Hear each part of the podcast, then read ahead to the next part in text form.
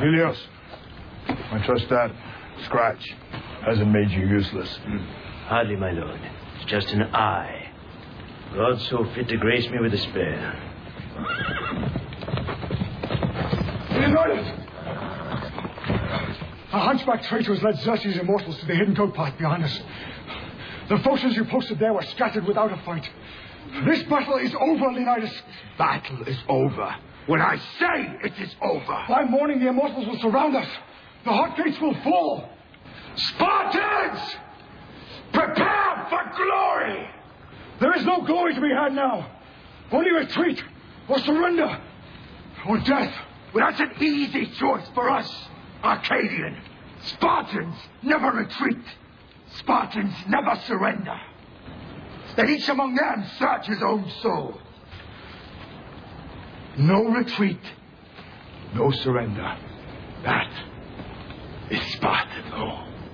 And by Spartan law, we will stand and fight and die. A new age has begun. An age of freedom. And all will know that 300 Spartans gave their last breath to defend it. Ho! Ho! Ho!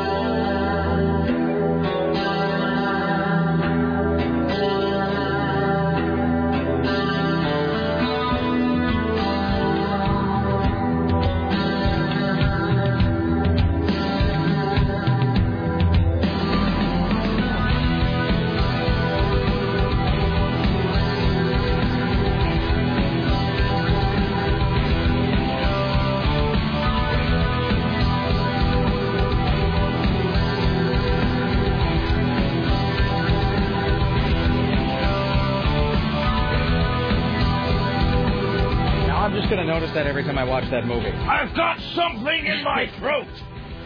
I know he's very beautiful, but he needs to kind of clear his throat every once in a while. Does anyone have a tissue? And this is all true. Why, hello, it is 8 minutes and 15 seconds after the hour of 11, and this, the month of February in the year of our Lord 2009. Thank you for coming along and making a part of your listening day. Live from the plushly appointed yet not overly ostentatious studios of AM 970 The Talker. This, my friends, is the Rick Emerson radio program. And there is that moment in 300 where it sounds for all the world as now he. eh, Where?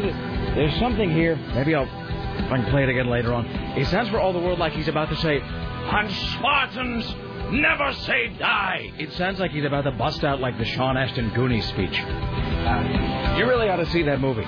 I want to. No, I'm I'm in love with that. What's his last name? Gerard. Gerard Butler? Dude, No. he is hot, hot, hot.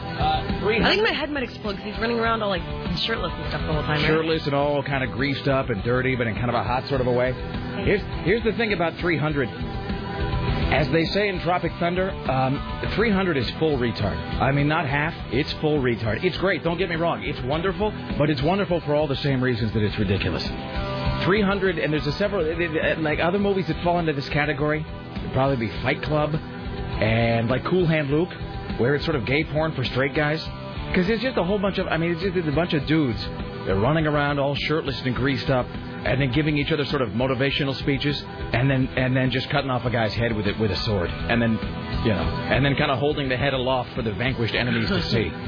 It's kind of like Glengarry Glen Ross, uh, but like with uh, like with some sort of illicit human growth supplement, and then lots of blood. There you go. Best ever riff on that movie, by the way, is I think it was uh, I think it was Mike Nelson that did the. Uh, he said, "This is Sparta of a nutritious breakfast. Anywho, it is the Rick Emerson radio program. It's 503 733 2970. 503 733 2970. If you'd like to uh, join us today, and why wouldn't you, my chums? Uh, with your comments, questions, clarifications, ruminations, ponderings, musings, whatever it is uh, that you have. It's 503 733 2970. 503 733 2970. If you'd like to get on board, Richie Bristol is standing by, ready, willing, and able to pass along your observations about the interesting, the groundbreaking, the tedious, as Alfred Hitchcock used to pronounce it, uh, or the mundane. You can also email if you like. It's rick at rickemerson.com. Rick at com, Sarah at 970.am, or Richie with a T at 970.am. Coming up later on today, our good friend Dave Schmidtke will be uh, joining us today, favoring us with some readings of the news. Uh, from Willamette Week, Kelly Clark will be in the studio later on. We'll be doing the top five. Well, this is not what she's doing. She Kelly Clark will be here from Willamette Week, and she's uh, it's, it's sort of they do this thing on Wednesdays. And we're gonna. St- I think it's probably twice a month, maybe like every other Wednesday. Uh, she'll pop in because they do this sort of like five things you got to do in Portland this week, Mhm. especially now what with the challenging economy and all. And there is, I believe, a Harold and Maude sing along happening somewhere. So there you go. Think on that. Yeah. Okay, that is awesome. So she'll be talking about that. Anyway, so Kelly Clark from Willamette Week will be here.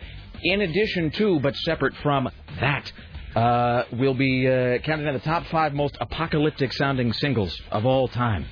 Uh, you know, because everything is just deep, deep, deep in the suck right now. So we'll be counting on the top five most apocalyptic sounding singles. Uh, Mr. Skin from MrSkin.com will join us, and we have, let's see, uh, lots of stuff to give away. So today we're going to be giving away to one random on-air caller. Yes, it's a NASCAR DVD. NASCAR, The Ride of Their Lives on DVD. Tell me more, Rick Emerson. Well, Sarah, get ready. The Ride of Their Lives is coming to DVD. Narrated by Academy Award winner Kevin Costner, probably in some sort of completely unconvincing Boston accent. This adrenaline filled journey takes you through the history and heroes of NASCAR. It's the story of NASCAR, Sarah, as told by the legends who lived it. A must own DVD for all NASCAR fans, available from Paramount Home Entertainment, CMT Films, and NASCAR Media Group on DVD uh, February 10th, which I think is actually yesterday. So, uh, NASCAR, The Ride of Their Lives on DVD.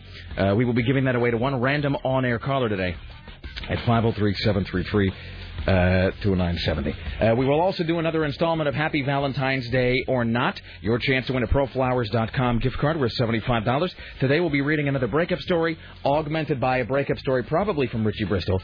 Um, and I was actually asking Kelly Clark from Willamette about this, and I said, so... You, I said, you know, we, we do this thing, we read a breakup story, and then somebody else reads one, so we all feel more bonded together. And I said, do you have, do you have anything, you know, did you, you, you know, if you don't, that's not a big deal, but do you have any sort of bust-up stories you don't mind sharing? And she gave me sort of the broad overview of one, and then she said, but I don't think that's very radio appropriate. And it's not my business to say what it is, so I won't reveal it. But when she gets here, we're going to sort of lean up just between you and I. We're going to lean on her a little bit and see if she'll spill it. Because Okay, it's not it that seem- bad. No, it's it's not bad at all. It's not. Maybe if I gave her a summary of the three days that I did it, See, would that make her feel better? What, yeah, and here's why. And again, I won't reveal. Eh, I'll very carefully because I really die. You know, she said you didn't want to talk about it, and so that's fine. I mean, who knows? Who knows why that is? She said, "Well, I've got this breakup story, but it's probably not appropriate for the radio." And then she gave me just just like a two line description, and I emailed her back and I said, first of all, I mean." Not that, not that it really matters, I guess, but you clearly don't listen to the show all that much because, it, like, our definition of what is appropriate to share is just so, so unbelievably different from that definition as understood by the rest of the world. It's very elastic. And I said, also, you know, we've all been sharing some breakup stories, and yours really isn't that, it's not that out there. It is, um, I will put it this way. Kelly Clark from Willamette Week, her breakup story is within shouting distance of one that you told, Sarah. We'll put it that way. Okay. And but it is it's on her if she wants to say more than that. So uh, when she gets So in here, how I we'll- should convince her? Should I give her um, like a rap? Yeah, I mean, and I think what we'll you know we'll just do what we always do. We'll just keep people in a dimly lit room until their will breaks and they start revealing things that they never intended to. So there you go. I mean, it's like that time that I mean, Dawn Taylor never did tell that story about some horrible gynecological visit. Oh, she told me it's pretty horrible. Really? Mm-hmm. Oh yeah, we have to have her t- tell it on the air. All right, because I think she started to tell, it, and we had to go to a break, and we never finished on the other side. Anyway, uh, so that's coming up today. Kelly Clark from Willamette Week, Mr. Skin from MrSkin.com. We'll do the top five apocalyptic sounding singles. Uh, what else? Senior radio correspondent Lisa Desjardins will join us uh, from Capitol Hill. Now, today, she might join us in actuality, as opposed to just sort of a theoretical joining us yesterday, which didn't really happen in, in real life. Wasn't like an actual speaking with us. Yeah, we never really found out what happened with no, that. no, it was nice of them to follow up and let us know why she. Oh, wait. I almost emailed her last night, by the way, to say like, hey, what was what was up with an area man wants to know why you never called the show. What's up with that? I'll just say, like, I haven't had any mean emails from Tyler for about a week, so I was kind of afraid to even write him and ask him about it. Like, Yeah. I don't want to poke the bear. And see, and that's the thing. I didn't because I don't want to be that guy. I mean, like I'm, uh, you know, stirring up. I don't want to be causing discord. I'm not an Well, we can just ask her today. Yes, we will, Sarah. uh, CNN radio correspondent Amanda Moyer will join us today. She's talking about, yes, an exciting trend of people naming their babies either Barack or Obama. Uh, so, because you know, it's not just for plates anymore. So we'll talk to her about that because I got this. Because I heard something about the White House is trying to crack down on people who are, you know, selling stuff. Because you know, have you seen that Barack Obama Chia Pet? Yeah. Because the guy told us about it, and then I went online and looked at it, and there's this hilarious, like time. It's like this animated GIF, this time lapse thing where it shows like that. I mean, it's like a chia fro. There's just no other way to talk. If it, you know, it's, It's pretty amazing. it's it's it's unbelievable. It's everything that makes this country great. So, I guess the White House is trying to sort of buff down on that to keep people from just sticking Barack Obama's name on everything and selling it. But they can't do anything about the babies. So uh, we will uh, talk to Amanda Moyer about that, and then CNN radio correspondent Steve Kastenbaum. Brace yourselves, kids. Yes, he'll be talking about the Westminster Dog Show which is a thing I just don't. And here's the thing about the, the dog show. Not only don't I care, I actively dislike it. I dislike it. I dislike everybody there. The only thing I don't really dislike is the dogs themselves, and I dislike some of them. Uh, every time you see a dog, it's got like the shaved ankles and a bunch of ribbons in its hair. And that's a dog doesn't need to because that's a cat. That's the thing. If you here, there's a little FYI from me to you. It's a little little secret. It's a little inside uh, dope from me to you, friends. That if you have a dog that is dyed any number of colors, or if you spend a lot of time like I don't know, like braiding up its its its its hair, like threading little sort of threads or ribbons or any sort of decorative items through its fur, you no longer have a dog. You have a cat in a dog suit. So, and as such, you will be treated accordingly. You will be treated like a cat person. I'm just saying. Um, all right, let's see what else. Well, that's probably it. Oh, we got two. We have two little zombie stories. At some point, we got to get a zombie watch. So that's not today, but we got these uh, these. And we've got to do, use that uh, Jonathan Coulton song in some way for it. Yes, we do. Uh, let's see. We'll get to some of your calls here in a moment. Um, and I got these. Uh, I got these two emails to read before we do anything else. But uh, first and foremost, we are joined today, as always, by the lovely and talented Sarah Stillen. Hello, how are you? Hello, I'm doing well. How was your evening? Was it satisfying? Did you sleep? It was, I did sleep. I went and uh, saw my therapist yesterday. Oh boy. And um, I, but I mean, which? I'm sorry. No, no, no. What? wait, no, no, yeah, I went and no, I went and had um, I saw my therapist yesterday. Okay, all right. I thought you said something else for a second. No. Okay, it rhymed with something else, and I didn't think you'd said that. Okay. Did- I don't even know what that would rhyme with. No, and then uh, I went over to my friend's house and watched that move, that Hallmark movie that you gave me. Oh, this is okay. We haven't Oh, talked about this. Sweet baby Jesus. So I got an email the other day from the people at the Hallmark Television Channel, and they said this is really this is one of the, the, the kind of the cool perks that comes with having a job in the media is that people always want you to talk about their stuff. Um, and so when Todd Tostas was here on Tuesday, he was like, uh, so when I worked for Melody Maker, like uh, MCA Records flew me down to. Uh, you know, to Jacksonville to see Lynyrd Skynyrd in a club of 15 people. We don't get that, but I do get the Hallmark Channel emailing me going, "Hey, would you like to uh, have an advanced screener copy of our new crap movie that's going to be airing in two weeks?" And It was awful. What is it called? Before you Um, say I do. Before you say I do. It's about this guy who who falls in love with this girl, but she had married the wrong man ten years earlier, and now he wanted to marry her, but she was just too messed up from the first marriage, so she isn't able to commit, and she runs off, and so. They have this stupid thing where every time they drive through a yellow light, like he he makes a wish, and one time he's driving through a yellow light and he makes a wish. He's like, I wish that I had met her ten years ago, and then you know, of course, flashback crash. and car crash, Coma. flashback. He's in. Uh, it's ten years earlier, and he meets her no. three days before she's going to marry the wrong man. Of course. All right. And the guy is just so creepy throughout the entire thing. 'cause he's just like staring at her lovingly, and like he's just met her, and just I don't know. It was the worst thing ever. Plus, all the audio was a little off because it's not the final, you know, the final product. it's a like screener it, yes, it it's says not like for screening purposes only on the bottom, and then it'll like stop and say like commercial break number two, you know, and then at the end it, it says like credits here. Was it an excuse to have a lot of like weird retro clothing and music? Like, oh my God, it's 1992. There were so many like. Oh God! He said something. There was this, the first pun after he woke up and the cops are seeing if he was okay. He's just like, "Oh, I don't know if I." He's like, "I, I thought it kind of looked like a smart car," and the cops like, "That car can't be that smart if it crashed into oh, you." Oh, God. Just all these horrible things, and it had like that horrible Rob Thomas like Santana song. Smooth. Yeah, Yeah. it's playing that a bunch of yeah, a bunch of '90s songs. And then Yeah, that. stop it all off.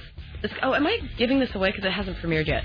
You don't want to ruin the Hallmark film. Go ahead and give it away. No one cares. Okay, and so the guy is an ad executive too, and so he goes to this advertising agency that he works at, you know, ten years later, but now it's ten years before. So Sure. he comes up with all these kooky advertising schemes like Yo Quiero Taco Bell and um Wow. and This is like a combination of a whole bunch of other movies that I've seen that were themselves not all that good. Did you ever see that movie, Crazy People, with. You haven't. Uh, with Dudley Moore and Daryl Hannah? No. No, Sarah says. And then Rick says, there's no need to. But it's it's about an ad uh, guy. He's a copywriter, but I think he actually is. He's like broken out of an insane asylum, so he comes up with these crazy ad campaigns because you know he's from a mental asylum. Mhm. And of course, the crazy ad campaigns they work, Sarah, because he's telling the plain truth. They totally do. Like there's this ad for like for Volvos, the carney's like, you know, Volvos, they're boxy, but they're good. And everybody's like, that's crazy. You can't say that. And then of course it's a huge thing. Have you ever read that book Replay? No. It's a novel called Replay. And here's the weird thing about the novel Replay. There's two two weird things. Is uh, I'll just say this: there's a novel Replay that came out in about 1988, 89. I mean, the book's like 20 years old.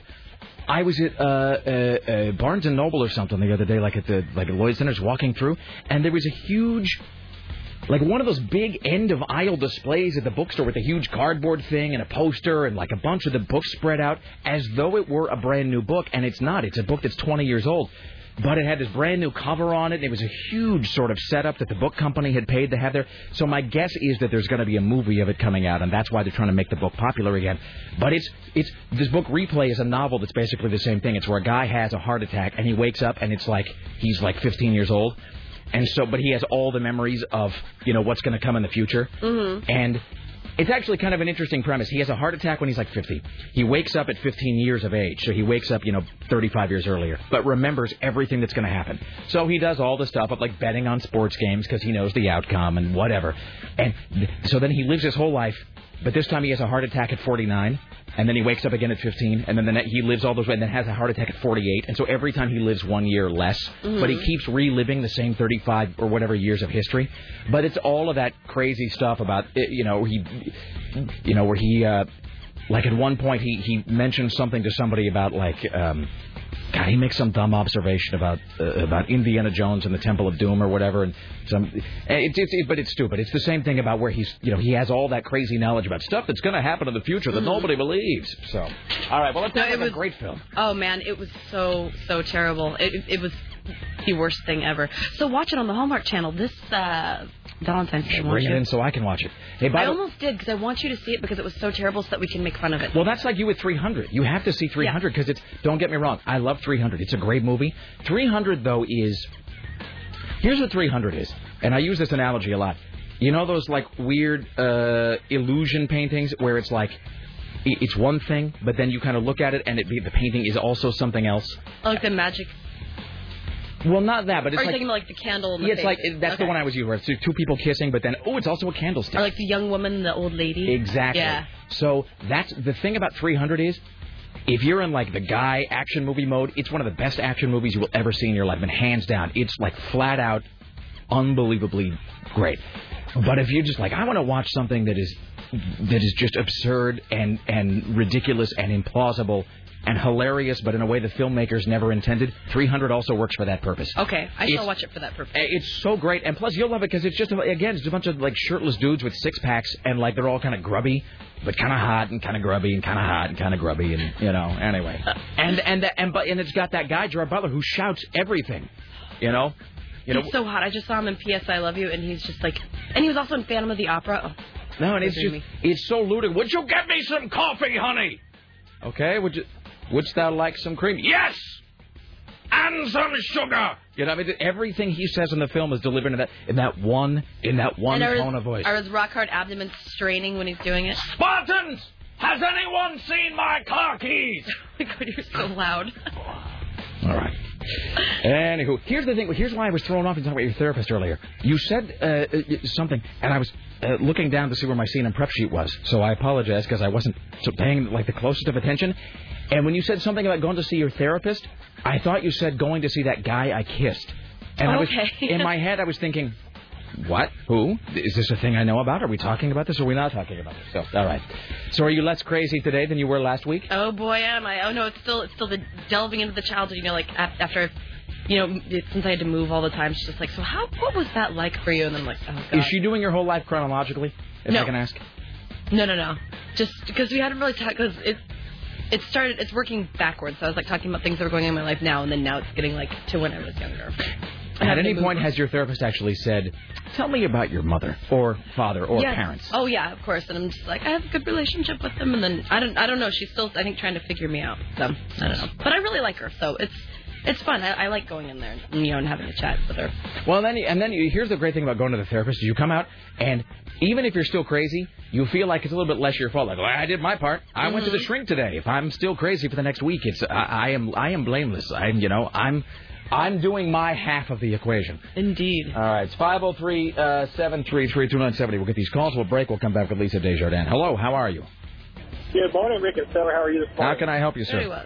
Hey, I was uh, caught a little bit of Lycus last night. You talked about some uh, low-speed chase down in L.A. with somebody who's driving a very expensive Bentley who uh, ended up blowing their brains out. I'm not sure if he actually said who it was or they were alluding to it might have been Chris Brown. I think, Well, no, no. Let's be, hold on. Let's stop right now. Let's make very clear about this. It wasn't. It wasn't Chris Brown because yeah, there was a whole thing in L.A. yesterday where there was a slow speed chase and a guy in a car, and it was a big deal. And I think this is my remembering of that story. I do believe the news media in L.A. made some noise about is this Chris Brown in the car? And it, of course it's not.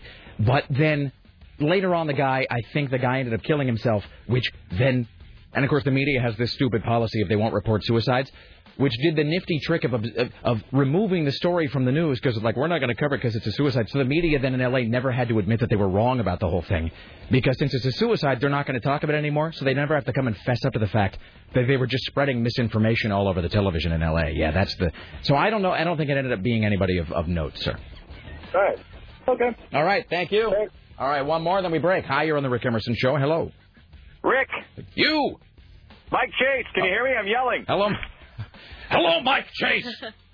Hey, uh, I've been trying to call you for about a week now about your uh, video that you're playing, that uh, video rodeo thing you got going there with the unholy video. Oh, with the the glass ass. Yes, sir. Yeah, so um, I tried to watch it and I was unsuccessful. And then the lovely Mrs. Chase watched the whole thing and didn't even didn't even twitch an eyebrow. Yeah, same thing with Sarah. She made it all the way through. Yeah, it did not. I, I don't know. Like the two girls one Right. cup thing is so much worse. So I heard that. So now I've developed a theory, and I don't know if you. This is like a half-baked theory. I'm, I'm sorry, it's not you know completely baked or whatever, but it might be uh, interesting that women have a hard time, and this seems counterintuitive. That women have an easier time that is watching that video than men. And I don't know if that's something you've noticed. Well, I, I would. I would think so too, because I have a couple of girlfriends who have watched it and it didn't bug them as much either. And you know, I would actually say, even with the two girls, one cup thing, Sarah notwithstanding, we had a bunch of listeners come in to watch the two girls, one cup, and the only person who made it all the way through was a woman, and she did it more or less without flinching. So, it is some, I don't know, maybe it's a. I don't know. Maybe men have a more active imagination in some ways, which is why they, when they see it, it's sort of a projecting oneself into the situation, and women are able to separate the two. Or maybe women. This sounds dumb, but maybe women because they give birth and they are they're used to that kind of stuff. They're used to like that sort of you know tearing and weirdness, and I, I don't know. Tearing and weirdness. Mike, I'm not used to the tearing and weirdness. The T the T and the W is. I think that's what they call it in the medical field. Sarah, your uh, your autobiography should just be called "Tearing and Weirdness." All right. Well, I'll, I don't know. It, one does sense though that the way the internet uh, permeates the popular culture and the way that we become sort of a media-saturated, very meta-focused uh, society. Yeah, probably, probably it's only going to be like 10 or 12 years before there's some, some dissertation or master's thesis or some such that references one of these, you know, the, the, the references like the spread of the two girls, one cup thing or, or Yeah. this or whatever. So, I don't You know. know what I do wish as I say goodbye here? I wish that I, um, because I'm driving in my car, I wish that I could to make a wish at this yellow light and go back right before I watch that video. Call back. Well done, sir. Thank right, you, good. Mike. All right, there you go. All right. Spartans, we're going to take a brief commercial break. and then we'll talk to Richie because we never got to. Then we'll go to Richie, who is wearing a sequined headband. All right. Uh, back after this. Don't go anywhere.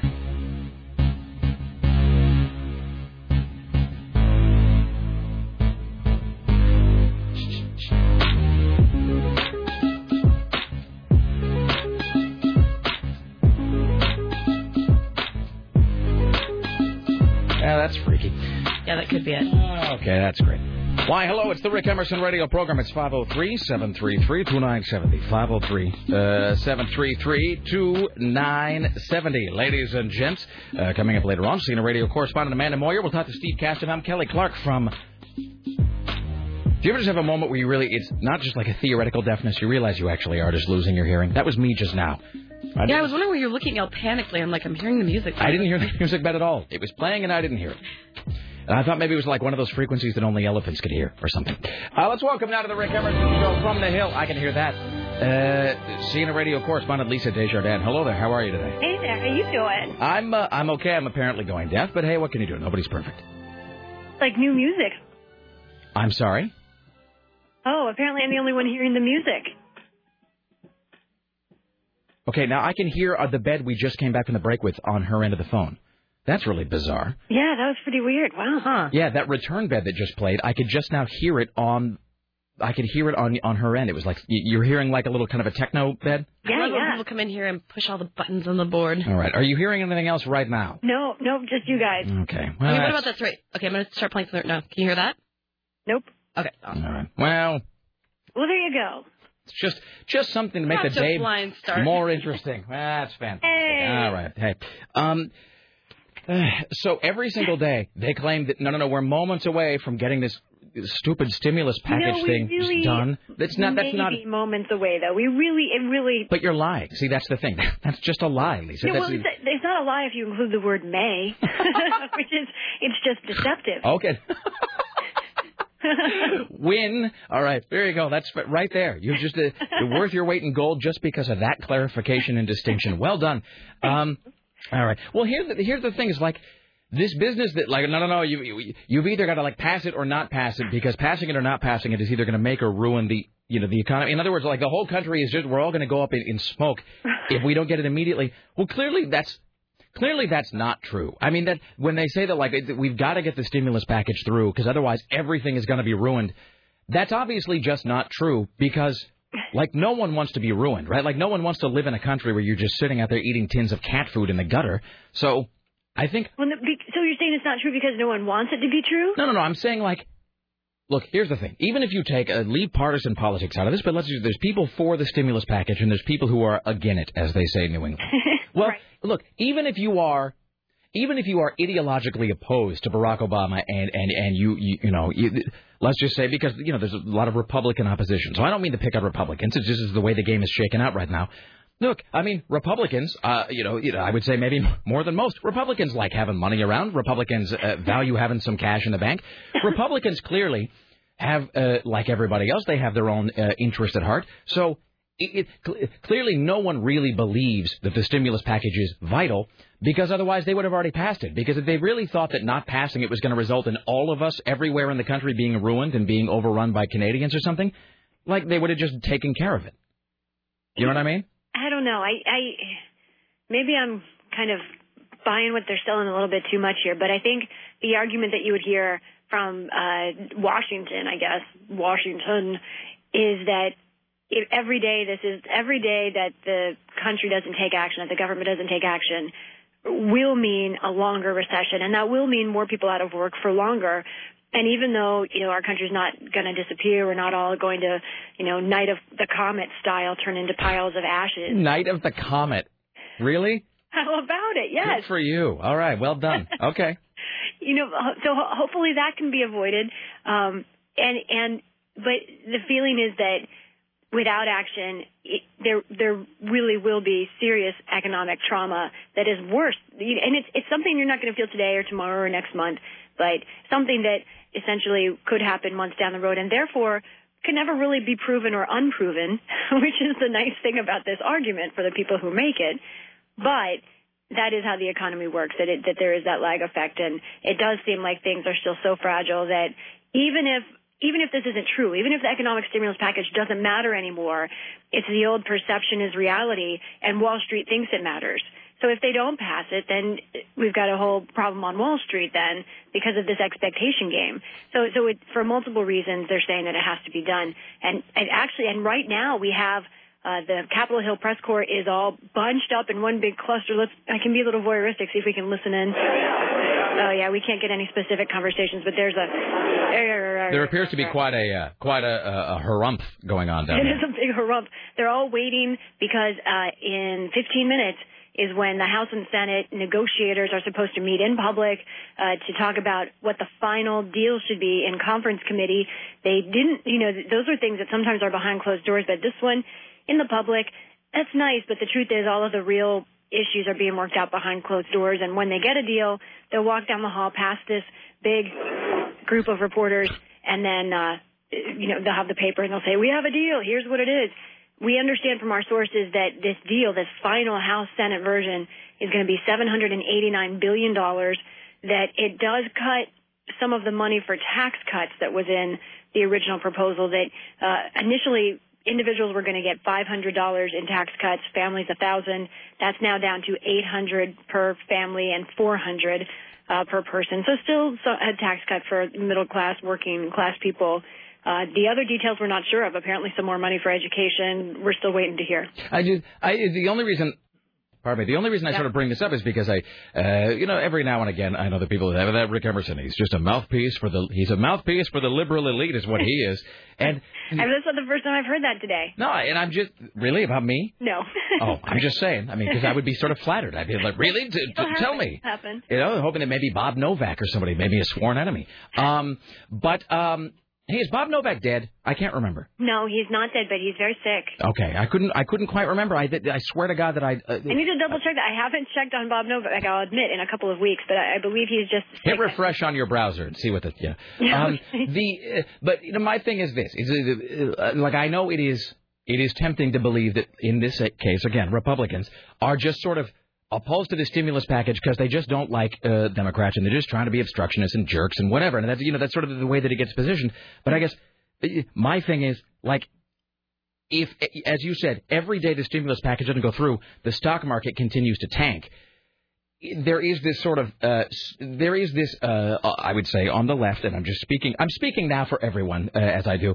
I think on the left, if you were to sort of canvass, especially like a lot of the really sort of, you know, just like the hardcore kind of bleeding hearts in Portland, I think there's this perception that Republicans are very, you know, they're very money oriented and they're greedy and they really only care, they only care about dollars and cents. Well, if that's the case, and if every day the stimulus package doesn't go through, the stock market continues to tank, you know, then then Republicans would have every motivation to get it through because they're losing money. And there is this belief that the thing that motivates Republicans is money. So it's like all of those things can't be true at the same time. You can't say that Republicans are only concerned concerned with money, but on the other hand say that they're just blocking the stimulus package to be obnoxious. But you know, just to, I'm sure that what a Republican would say to this is, it's not money that we love. Money, but money is uh, the blood that makes the world go round. We want there to be freedom of money and and the ability to get money. And they cite Adam Smith and say, Right. you know, that that is how that is how people optimize. Uh, their opportunities and their lives and their values. Oh, I, I know, and I'm not saying that that's the case. I'm just saying this is I'm this no, is really right. There is a perception of the yeah old, old money bags Republicans. But this is kind of targeted more at the left, who I think just are being, as they are wont to do, just boiling everything down into the same simplistic arguments that they hate that they hate it when conservatives do, right? Right. You know. So anyway. So Uh, don't you think? I think at this point, uh, we may be able to declare a winner in the tax cut debate. Even p- people who you know aren't sure if tax cuts, how much they help the economy or don't help. You know, there's that whole you know John Maynard Keynes debate and whatever. But I think that that there is a clear winner now. The tax cutters have won because whenever you want to pass a big bill in Congress, there's got to be tax cuts. right. You Right. know, and and you know now, now but it depends on who President Bush's tax cuts eh, not so tasty to the Democrats. But but yeah, tax cuts it's everybody loves them now. Hey, by the way, here's my final observation. When you were uh, opening the window or the door or whatever it is, and there was the harum thing going on, can Yeah. you can, is that can you do that one more time? Yeah, yeah. All right. Here's what that is. Judging from the, this is this is my bad joke. Well, Lisa, uh, judging from the sound I just heard, it seems that what has probably happened at the Capitol is that Paul Drake has entered the courtroom with a surprising witness who will undo the case and make Perry Mason victorious once again. That's right. After the person goes, but I was with him that night, which is how I know he is innocent. Right. exactly. That's what I do. Okay. And uh, once again, my ability to take the serious and make it absurd. Who was who was it in witness uh, to the prosecution? It was um. Oh, I can't believe I've forgotten who it was. No, Ah, shoot. Anyway, right. I was gonna have a great reference, but now it's lost. Come on, fantastic, sexy German actress. Well, I could, uh, you know, I don't know. I could, I could do an inherit the wind uh, thing too. Uh, you know, where he's got him on the stand at the end. He goes, "But could that one day not, in fact, sir, be ten thousand years?" and then the guy goes, and then everybody in the courtroom goes, "You know, And just to keep our complete uh, random back and forth references, Marlene Dietrich. okay, there you go. Yeah, there you go. That's gold. All right, Lisa Desjardins. We will talk to you tomorrow. Okay, Thank you. There.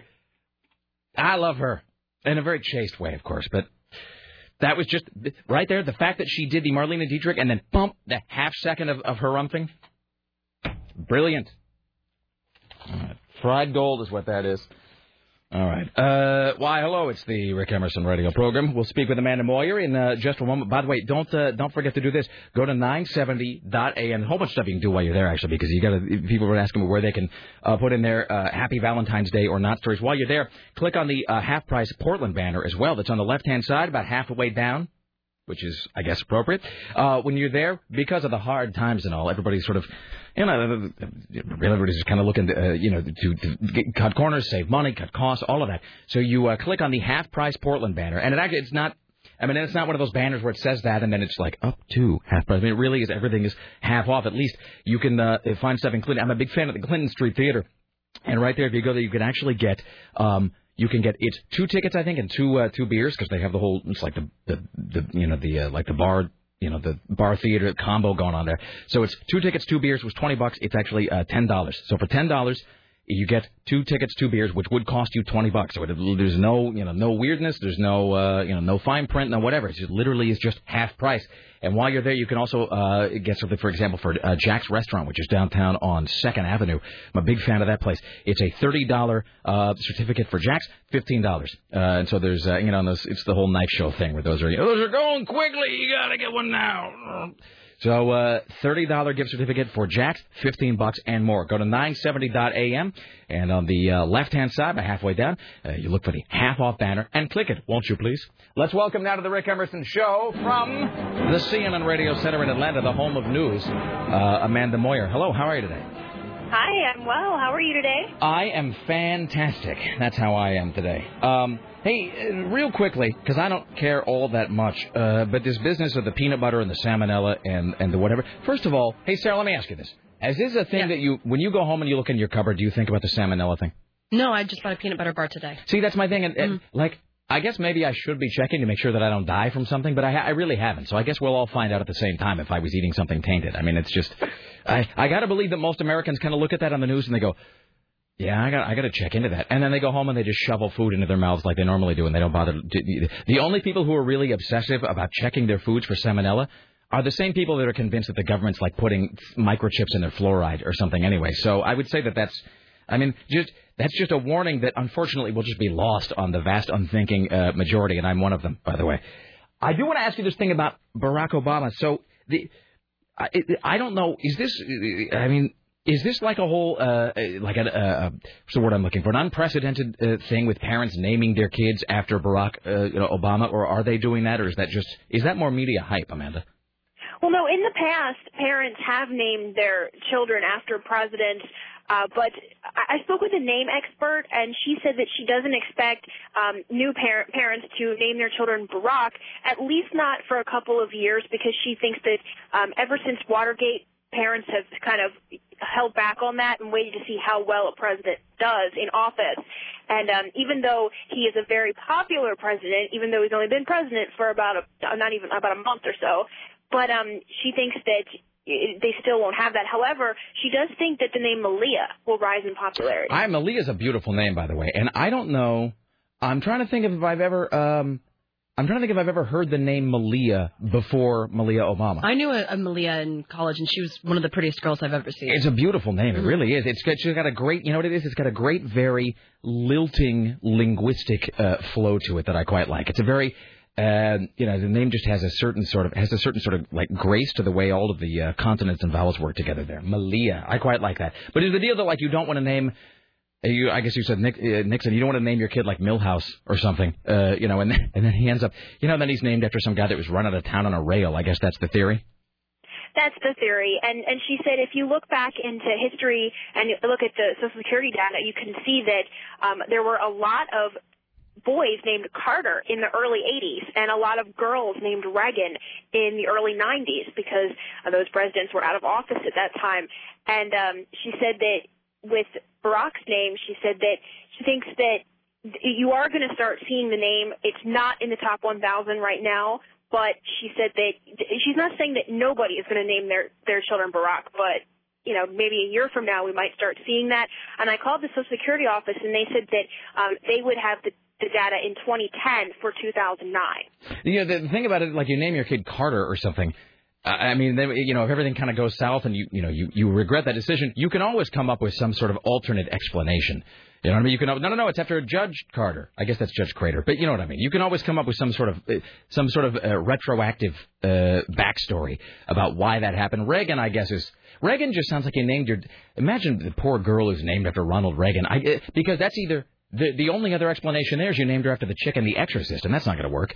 So that's unfortunate. Hey, uh, just a side note here, and I, you probably can't speak to this because it's just uh something I just heard about uh, yesterday. Someone told me that there is now that there's this sort of um, there's a trend among um, urban youths uh, when they're getting a haircut that they're asking for quote the Obama cut. Uh, that Obama has his hair styled in a certain way, and that that is that's the thing that is growing in popularity among uh, among young urban men. Have you heard anything about that? I haven't heard that, but I do believe it because um, it seems like everything about Barack Obama is selling. Um, whether it's souvenirs, memorabilia, clothing, hairstyles. We saw um, after the inauguration, um, even uh, what the little girls were wearing, they were wearing J. Crew outfits, and J. Crew all of a sudden the stock went up, and everybody was buying J. Crew. So I can definitely see how that that would happen. Hey, here's a great idea in these trying economic times. Somebody ought to have. My wife had this idea a while back that there should have been like a mutual fund. There should be sort of like a. Uh, this should be like a sin fund where it's all just like uh, like booze and cigarettes and guns and whatever. Here's an idea, because everything that certain celebrities or presidents touch or are seen wearing or using, everybody has to have it. There ought to be a mutual fund that just tracks whatever, like an A-list celebrity or the president, who is both right now, they, they track whatever Barack Obama is seen drinking or wearing, or they track whatever Brad Pitt is, you know, is, is like whatever hat he has on or something, or wherever restaurant he's at, and then they just invest you in that under the theory that people are going to see it and immediately start buying it. I think that's a great idea. I would get in on that. All right, see, there you go. That's uh, right here. You heard that intellectual property created by Rick Emerson. All right, Amanda Moyer, as always, have a great day. We'll talk to you soon. Thanks, you. There you go. Thank you. There you go. It's Amanda Moyer. That seemed like a sincere giggle at the end. I think I amused her. I believe so. Uh, that's a great idea though, because every it's you know like every time there's some jackass uh, on television, like at like at an award show or something, and people say, well, he was spotted wearing a hat that said blah blah blah, and suddenly the hat is sold out everywhere, right? Mhm. So there ought to be a mutual fund that just watches TMZ every night and watches Barack Obama too, because he's a big celebrity, and everything that they're seen wearing.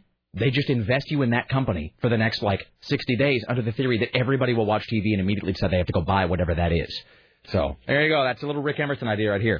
Don't let it be said I'm not doing my part to help the economy because I am, bastards. All right. Uh, and so forth. Oh, so I got uh, two things, and then we'll uh, get this call. We'll take a break. Dave And today Schmidt you've got to play up. the Lil Wayne song because I've been thinking about that. All right. Lil Wayne. Lil Wayne. Because my um, my wife said uh, my wife works with a woman at, who said that her kids had gone to get their hair cut. And they were both boys, and I guess, and and, and the boys were like, uh, when they went to get their haircut, they were like, I want the Obama. they're like, give me the Obama cut, and which is it seems kind of unprecedented because that's typically a thing women do. Don't you mean unprecedented? Sorry, that. And that was really I was an actual laugh just now.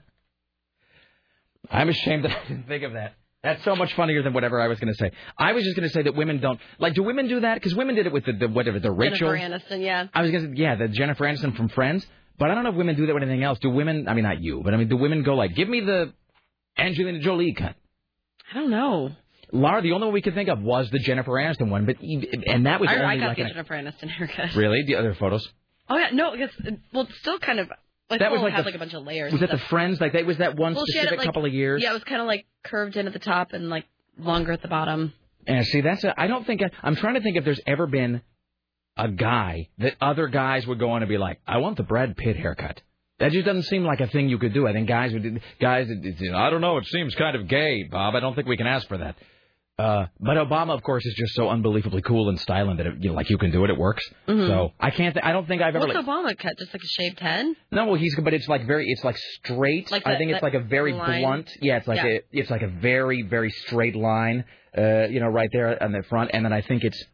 And then I think it's I don't know I think it's extra close or something, sort of right here in this area. But then again, I don't really know because I I barely know how to do my own hair without Mm. just looking like like a phoebe. So, um, I got two things here, Sarah. I'm not going to show you uh, what they are. You just pick one of these things. That one. All right. We'll read this one later. Um, anyway, this guy says, "Are you looking for the Alanis Morissette album?" Still, this is uh, Rob, and uh, thank you, but we we did discover them. Uh, so thank you so much. We actually had two people drop off Alanis Morissette's first two records, which are which are terrible. Uh, he says you put out the call to get them, but I haven't heard mention anything. Um, I'll drop them off if you want them. So uh, thank you. Uh, we already got it, but I appreciate the offer. Uh, it's only worth it because of this P.S. Now he says, Rick, P.S. I discussed it with my wife last night, and inspired by the couple naming their girl after you, if we have a girl, we will also name her Emerson. There you go. That's it, right there. That's the beginnings of a trend, ladies and gentlemen. So I'm just saying, if you forget that naming your kid like Obama uh, or something. It's all about naming your kid Emerson. I'm injecting that into the. This is two. Two is officially. Uh, that's the beginning of something right there. That could officially be a trend that we're starting. All right, it's five zero three seven three three uh. Unprecedented. That really is so great that you ought to you ought to uh, be using that for something. Uh, we'll take a break. Back after this, we got uh, Dave Schmidtke coming up later on. See you in a radio. See you. See you in a radio correspondent, Steve Kastenbaum. Later on, the top five apocalyptic sounding singles of all time. Uh, Mr. Skin and Happy Valentine's Day or not, the breakup story. Stay there. It's the Rick Emerson Show.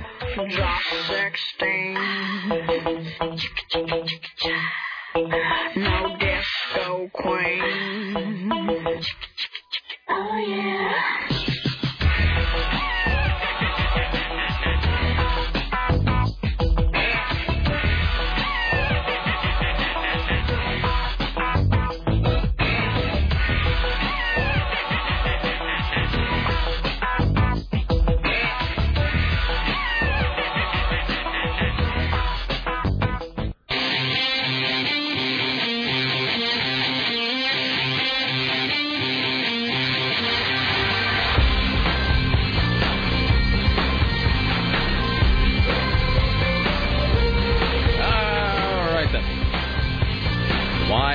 The Rick Emerson radio program. It's 503 733 2970. 503 733 2970.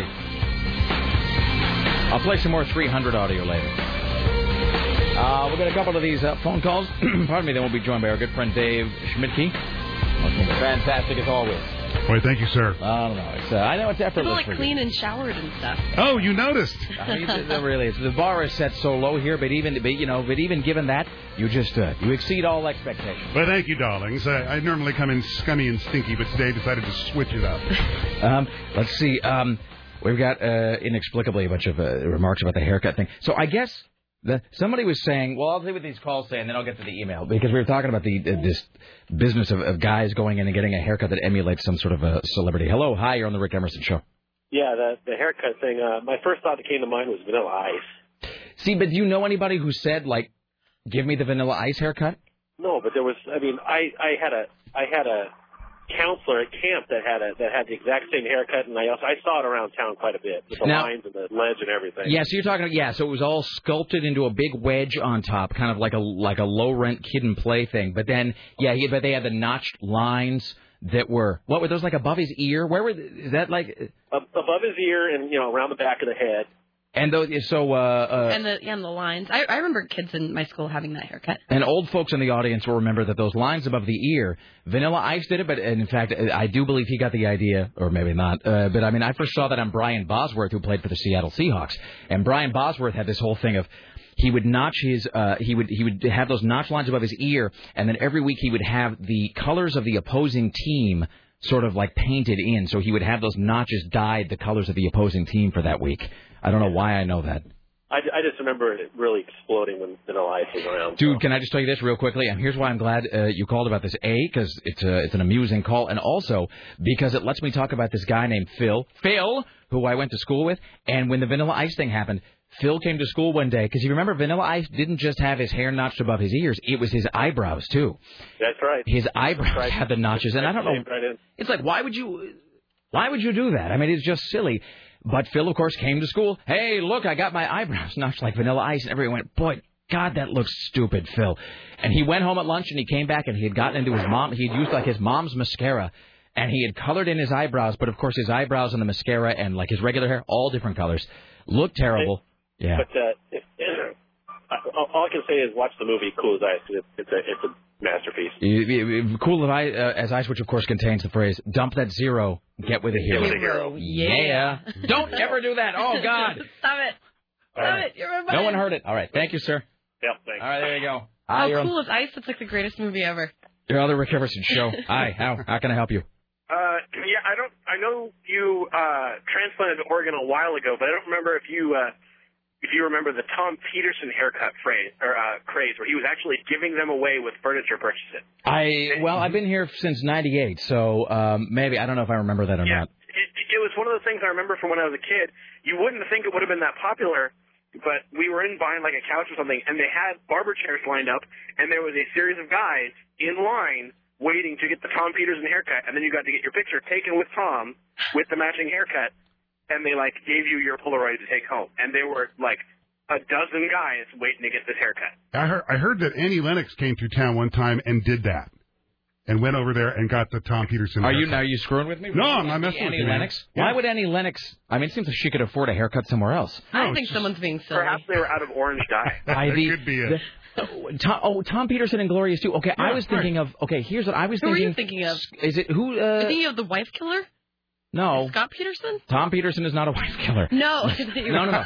I'm thinking of who's the guy that, uh, and I guess some scandal followed, but the guy, the car dealer, and his his uh, Thomason, not Thomason. Scott Thomason. Yeah. And I'm thinking Different. like, why would you ever want that? But uh, okay, but okay, s- but uh, Tom Peterson though, that makes much more sense. Well, and Tom Peterson back in what the late '70s and '80s used to do these midnight commercials, and you know, I think they'd run like during SNL or something back in the day, and you'd be at home all messed up after partying, and all of a sudden, here what Tom would just pop up, knocking on a TV screen. Wake up! Wake up! It's creepy and Scared great. the hell out of you. Was it a whole? Was he sort of like the Cal Worthington of uh, Yeah. of Oregon? Exactly. Uh, excellent. All right, thank you, sir. Yep. All right, there you go. And by here, just getting email. Hey, by the way, who remembers the Tom Peterson haircut? Oh, okay. Uh, and a couple people have mentioned though, just real quick, and then we'll wrap this up. Somebody says, um, several people have said that guys wanted the Clooney haircut at a certain point, uh, like in the '90s, which I don't really remember. Like I don't. What did he do in the 90s? ER? Yeah, but he had that Caesar haircut. You know what I mean? It was like sort of a. It did, that was the only way to describe it. It looked like Julius Caesar. It was. I mean, it was oh, very guys did have that haircut. Like it was kind of rounded down a little. A little bit, but it was like a skull cap or something made out of hair. And no, it was. Uh, I don't whoever know- wrote that is totally right. yeah, but I, that was hideous though. I mean, I just remember that looking uh, looking just awful. This guy said, "Yeah, it was called the Clooney." Um, and uh, don't forget, uh, let's see, uh, lots of women wanted the Princess Di haircut. I don't remember that either, but I'll just assume that it's true. All right, uh, hello, Dave Schmidtke. Hello, Rick. Hello, Sarah. How are you guys doing today? Very well. Fantastic. Good, Uh, good, good. Hey, who, I'm going to play you something here. Tell me who you think uh, this is. This is a little bit of audio, and I haven't uh, I haven't pre-screened it, but I mean, I, a I know it's clean, and b I- kind of know the deal with this audio anyway. So uh, I don't know if they identify who this is, but I'm going to play you a little uh, little soundbite here. Am I potted up up there? Mm-hmm. All right, let's see. Well, this is odd. It claims that it's buffer, but it doesn't want to play. Well, I'll have to get back to it later. Um, the uh, the glory of YouTube and uh, CBS together at last. All right, ladies and gentlemen, let's go to the news desk. And now, from the CBS Radio Center in downtown Portland, this is the news. We start the news today in India. Does your Pepsi lack pep? Is your Coke not the real thing? India's Hindu nationalist movement apparently has the answer. A new soft drink made from cow urine. That's right. The bovine brew is in the final stages of development by the cow. Get this, the Cow Protection Department. Now, is India is the place where the cow, that's literally the sacred cow? They're holy. Now, it, but if it's a sacred, I wouldn't think that then. I would think that uh, if the whole thing is. I don't wish to appear culturally insensitive, but let's back up for a 2nd Mm-hmm. What is the deal with cows being holy in India? Uh, well, I believe you know because of, of if you believe in um um. Is it like reincarnation? Thank you. But is the cow considered like the peak and the pinnacle of? Because I think somebody's got things backward. Uh, if they're. And it's it's weird, you know, because there are some things animals that they will like duck. Duck Right. is a popular dish there, so that's fair game. But the cow apparently isn't, and I don't know why either. I mean, whatever. I mean, everybody's free. Everybody's free to believe. Look, everybody believes their own brand of gibberish. So you know, have at it. Uh, but I mean, it, it is a cow. I'm asking, of course, just the room a room full of people who don't know. Is a cow considered the very peak of reincarnation? Like if you if you elevate what you know every time around, if you live your life properly, I guess you go up a level and then you reach uh, nirvana or something or transcendence. Is a cow considered like above above people? Well, a cow didn't invent the television. That's just dumb. I mean, really. I mean, what if? Uh, I guess. I mean, I bet. I guess you could make the argument the cows just sort of. I mean, that they figured something out because they've got they you know they're able to stand around all day and have everybody get out of their way. So maybe there's something to be said for that. You would think though that if cows were considered a holy thing, that there'd be like they'd have some weird PETA thing about it, where like they don't want you to be. um you know, like stealing stealing their urine so people can drink it. You know what I mean? Like if you're stealing something from the that cow. just doesn't seem right. Like, i- isn't that that's that's waste? I mean, regardless if it's like if it's like holy waste. No, no, no. Sarah. It's uh, it's part of the divine plan. Well, actually, there's this drink, and it's called Gau Jal or cow water in Sanskrit. It's not really water, people. Just in case you're going to buy that, that's uh, that's mislabeling. That's deceptive. And the government says, don't worry, it won't smell like urine, and it will be tasty, too. See, that's also a lie, right there. I don't mean to be accusatory. That's just made up. That's just garbage. That is. And if it's not going to smell like, let me ask you this: if it's not going to smell like urine or taste like urine, and I can't believe I'm saying this, what is the point of drinking it? Yeah, I know. I mean, magical cow juice. oh, boy. I think, but I mean, we already have milk, right? I mean, and milk is, I mean, drinking milk is weird enough. Let's not have any illusions about that. I drink milk. I'm not some uh, weird hippie vegan freak, but I mean, like, milk is, str- as somebody said, uh, and you know, drinking milk is strange unless you're a very small cow. Like, you're really not meant to be drinking it. That Right. said, I do. But why? It seems like you, you're, you know, and if you're going to drink cow water, why not just drink drool or something, or you know? Well, you know, and apparently this this cow protection group uh, began promoting cow urine as a cure for ailments ranging from liver disease to obesity and even cancer. Now that would cure me of obesity. Have some cow pee. Every time you go to eat something, they just go, mmm, cow urine. And you go, no, I guess I'll just have nothing uh, for lunch again. Thanks, thanks so much. All right. Uh, by the way, here's here's. I don't know a whole lot about uh, science and whatnot, but just a little uh, FYI uh, from me to everybody who's thinking about drinking urine in whatever its form. Here's how you know it doesn't cure anything: uh, because you're peeing it away. That's uh, nature's way of saying shouldn't be in your body anymore. Yeah, done with this now. That's like drinking vomit. No, no, no, no, no. Uh, it's it's magical. Anything that your body is trying to desperately expel uh, in that violent sort of a way, probably not anything that uh, is going to cure anything you got. I'm just I'm just saying. All right, let's see if I can get this to play here. So this is a little piece of audio. Let's see. I will give this one more try. Oh, for the love of God! It was just playing, and I paused it. Now it won't start again. You know, there's video of my uh, cat that fetches like a dog. So there, at least there's that. Don't you, don't you always love somebody like that in your in your in your little group of friends that comes up with something remarkably stupid at inopportune moments? I'm having a stupid day today, by the way. You know what? Uh, yesterday, Don Taylor was having an unorganized day. I was having kind of a grumpy day. Sarah was having, I think, probably a day where she was trying to tolerate disorganization and grumpiness, and then a little bit of crazy, uh, and then uh, you know, and then Richie's Richie Bristol. So Yeah, Richie was in here like putting on dresses yesterday. Oh, cool! I Yeah. noticed you had one hanging outside the door. I got to tell you, it works though. It looks really good. I, in my, I want to say this again because we were making fun of Richie yesterday, and then he put on that dress, and it actually fit him like way better than we thought it would. Well, he has the hips for it, you know. See, but I didn't think so. I thought that that was not. The, I thought uh, because it was like I'm going to wear a truss, and I'm like, dude, the truss. You know, you're, it's not. That's not the problem. The problem is your hips, and there's no truss. It's going to minimize your hips. I mean, unless it's a truss that like is made out of iron and that they're using before they put you in the Tower of London. So. But he, but he put on the dress and it completely worked. A little bit of a gut, but I mean he's going to get rid of that, so it's uh, you know he'll uh, he'll cinch that up. It looked it looked very good. All right, here's uh, Dave Schmidtke, ladies and gentlemen. Well, you know, Prince Harry was hit by a new race row last night after allegedly telling a comic that he, quote, didn't sound like a black chap. I don't know if that's his accent or not. Wouldn't you think that they would just have that guy uh, locked away somewhere? Not the comic, but, but Prince Harry. Because they say things like this all the time. Oh, yeah, you know, he his uh, mouth gets him into trouble a lot. I mean, it, and he is uh, like a royal uh, and whatnot. So you figure that they would care about public image. And every time he, like, when's the last time one of the princes was in the news uh, for doing something that wasn't stupid? And the answer is never. It's always for something bad. That's right. What was the last one? He, oh, oh, made a comment about a Pakistani. Yeah, it was a Pakistani guy, and he made some. He made some It's like the same slur. same one too. Yeah. So yeah, he's obviously a real prize. Well, he is said to have made the comment to Stephen Amos after the Black Funny Man performed a stand-up show for Prince Charles' 60th birthday. Now, last year.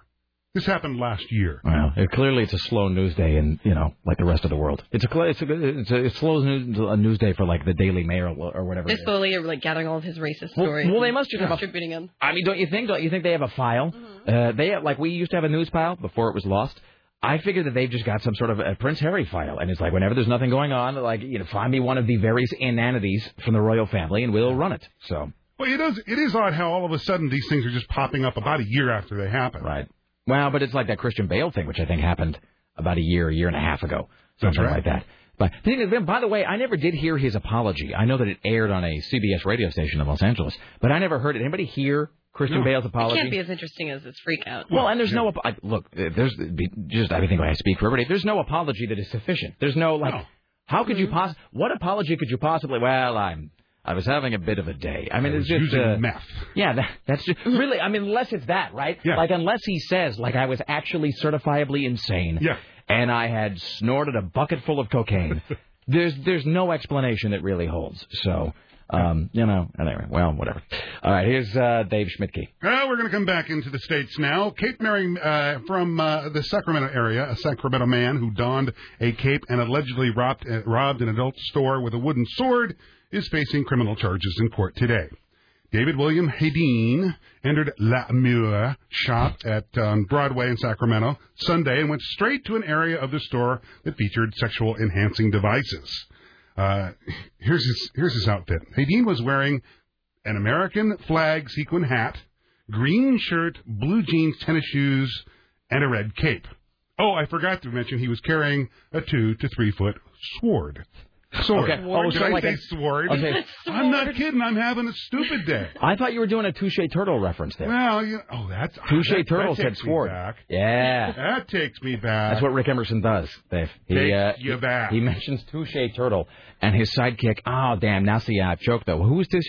Touche Turtle had that sidekick, and he was a dog, like all the Hanna Barbera things. He was a dog that walked up to uh, walked up and he had a he had a, he had a, a, a tie and a hat. Diggity Dog or No, he was his own Deputy cartoon. Dog? No, Deputy Dawg, somebody else. Uh, but he was, uh, you know, but he was, he was kind of like a like a sheepdog looking thing. And then Touche Turtle had that sword that was sort of bent. Uh, or whatever, but he called it. I must get my sword. That was like how he always. Uh, that's how he always referred to it. Well, I appreciate you trying to bail me out on that one, but no, I actually was just reading it, and that's how it came out. Well, it's uh, it's what we do. Uh, anyway, so this is this uh, Mr. Hedin here eventually waved his sword at the clerk, demanded money, was given two hundred dollars, and ran out of the store. But I mean, it's not even a sword. It's made of wood. Yeah, right. That's not so much a sword as it is a stick. I mean, there's a. Maybe it was a really scary pointy stick. well, maybe he took some time at the grinder before he went in there and just put a tip on that puppy. I think the I think the nomenclature is uh, is is causing a little bit of a uh, a disconnect here, right? Yeah, I don't think that means what uh, what we think it means. Yeah. Um. Yeah. The and by the way, grinder. I barely knew her. All right, there you go. Uh, we're gonna do a bush watch here. Yes, I Now, think see, it's time. Sarah found one, but I uh, but I sort of uh, I thought we were done, but Sarah says that there is in fact a George Bush watch This that is we'll kind get of a good one. Ladies and gentlemen, there you go. Resident, kind of in charge. He's got the whole country saying, That's my Bush. Life is hard, that's the price of fame. When you're president, everyone knows your name. Hey, what's that there? It's my Bush. I can't believe he's actually in the White House. That's our man. That's my Bush. All right, ladies and gentlemen, here is Dave Schmidtke with your Bush watch. A South African TV station mistakenly broadcast that former U.S. President George Bush had died during one of its news bulletins. For three seconds, ETV News ran a moving banner headline across the screen saying, George Bush is dead. The, and they call it now a misbroadcast, happened when a technician pressed the broadcast live for transmission button instead of the one for a test run. The station said test banners now in the future would be done in, quote, gobbledygook. So the test.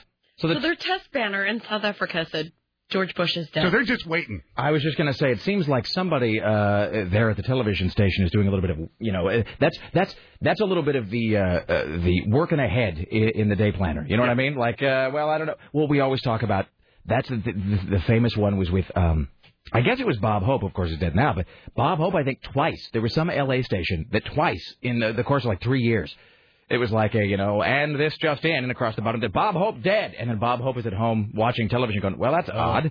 So I was feeling a little tired today, but really far from that. Are there certain celebrities that you think are dead, you kind of al- always think are dead and are not? I we ever like once a week on the show we have to check.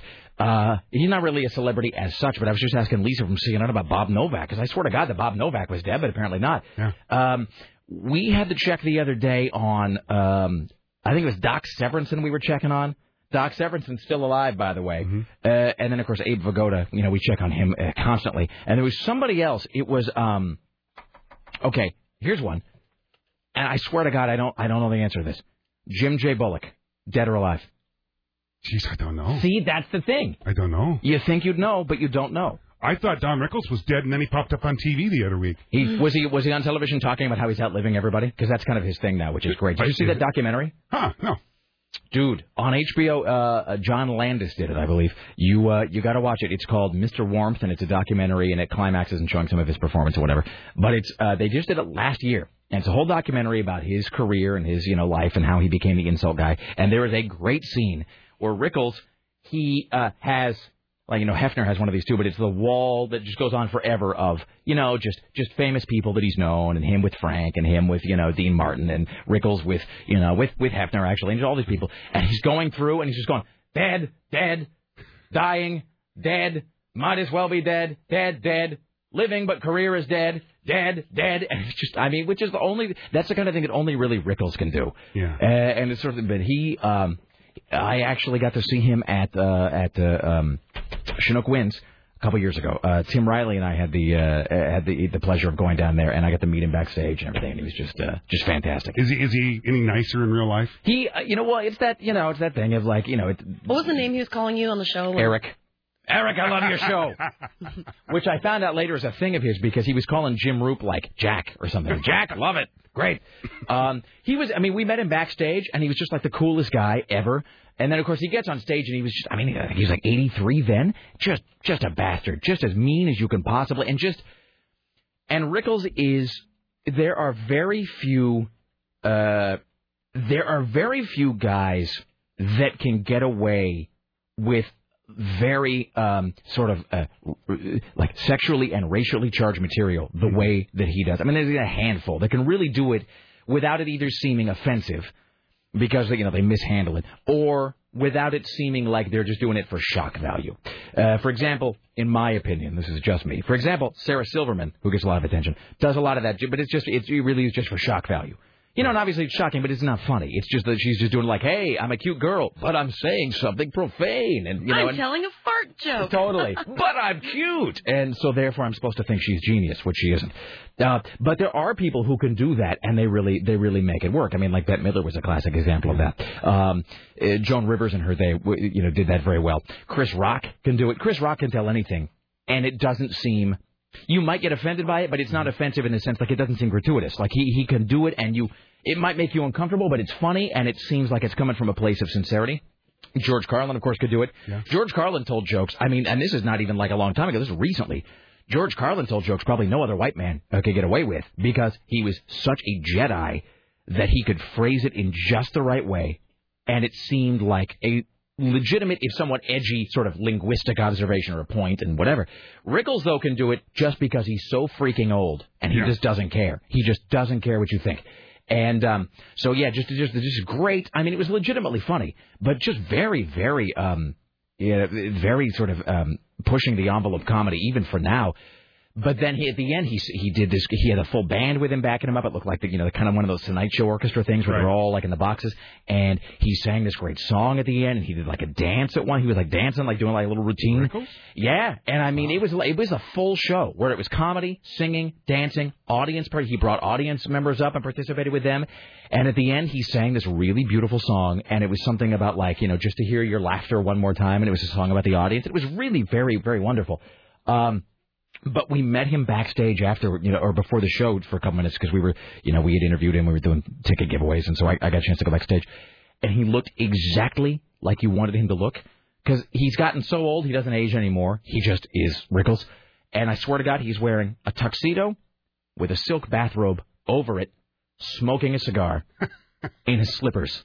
And so it's like he's so he's so casual and put together at the same time. Silk bathrobe, tuxedo, cigar, slippers, and he's like, All right, uh, we're gonna do pictures. Great, love your show. I wish you all the best, kid. All right, let's pose. And you're just eh, Eric, and you're just like, and you're sitting there thinking like this. This is a guy who just has been he he'd seen it all. I mean, he was you know he hung out with the Rat Pack every night. He's just the coolest guy ever. Um, but then he gets on stage and just doesn't phone it in. I mean, he sold it. I mean, it was 90 minutes, and he's an old guy. Yeah. 90 minutes and didn't stop. I mean, all the way through, just just like clockwork. It was fantastic.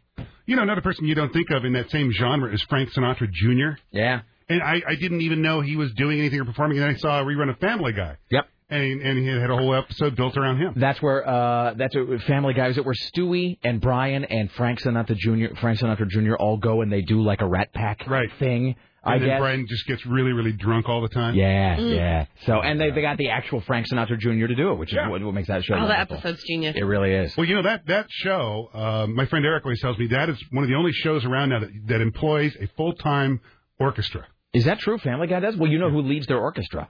No. Walter Murphy of Walter Murphy's Big Apple Band, uh, makers of A Fifth of Beethoven. Really? You remember A Fifth of Beethoven? Yeah.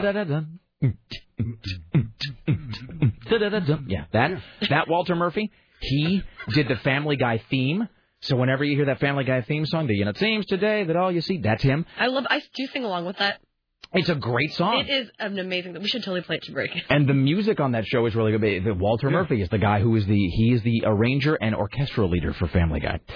So well, the creator uh, of Family Guy apparently his his parents come from a um, orchestral background, and so it was real important to him to to employ these people, give these people jobs, Right. and do this, and that's why they have all those show tune numbers, which some of them are just amazing. Right, and they and just and they do even the show tune numbers on Family Guy. And Family Guy is a thing that I did. I resisted watching it until Sarah kind of gave me the heart. She's like, "You've got to watch it." Yeah.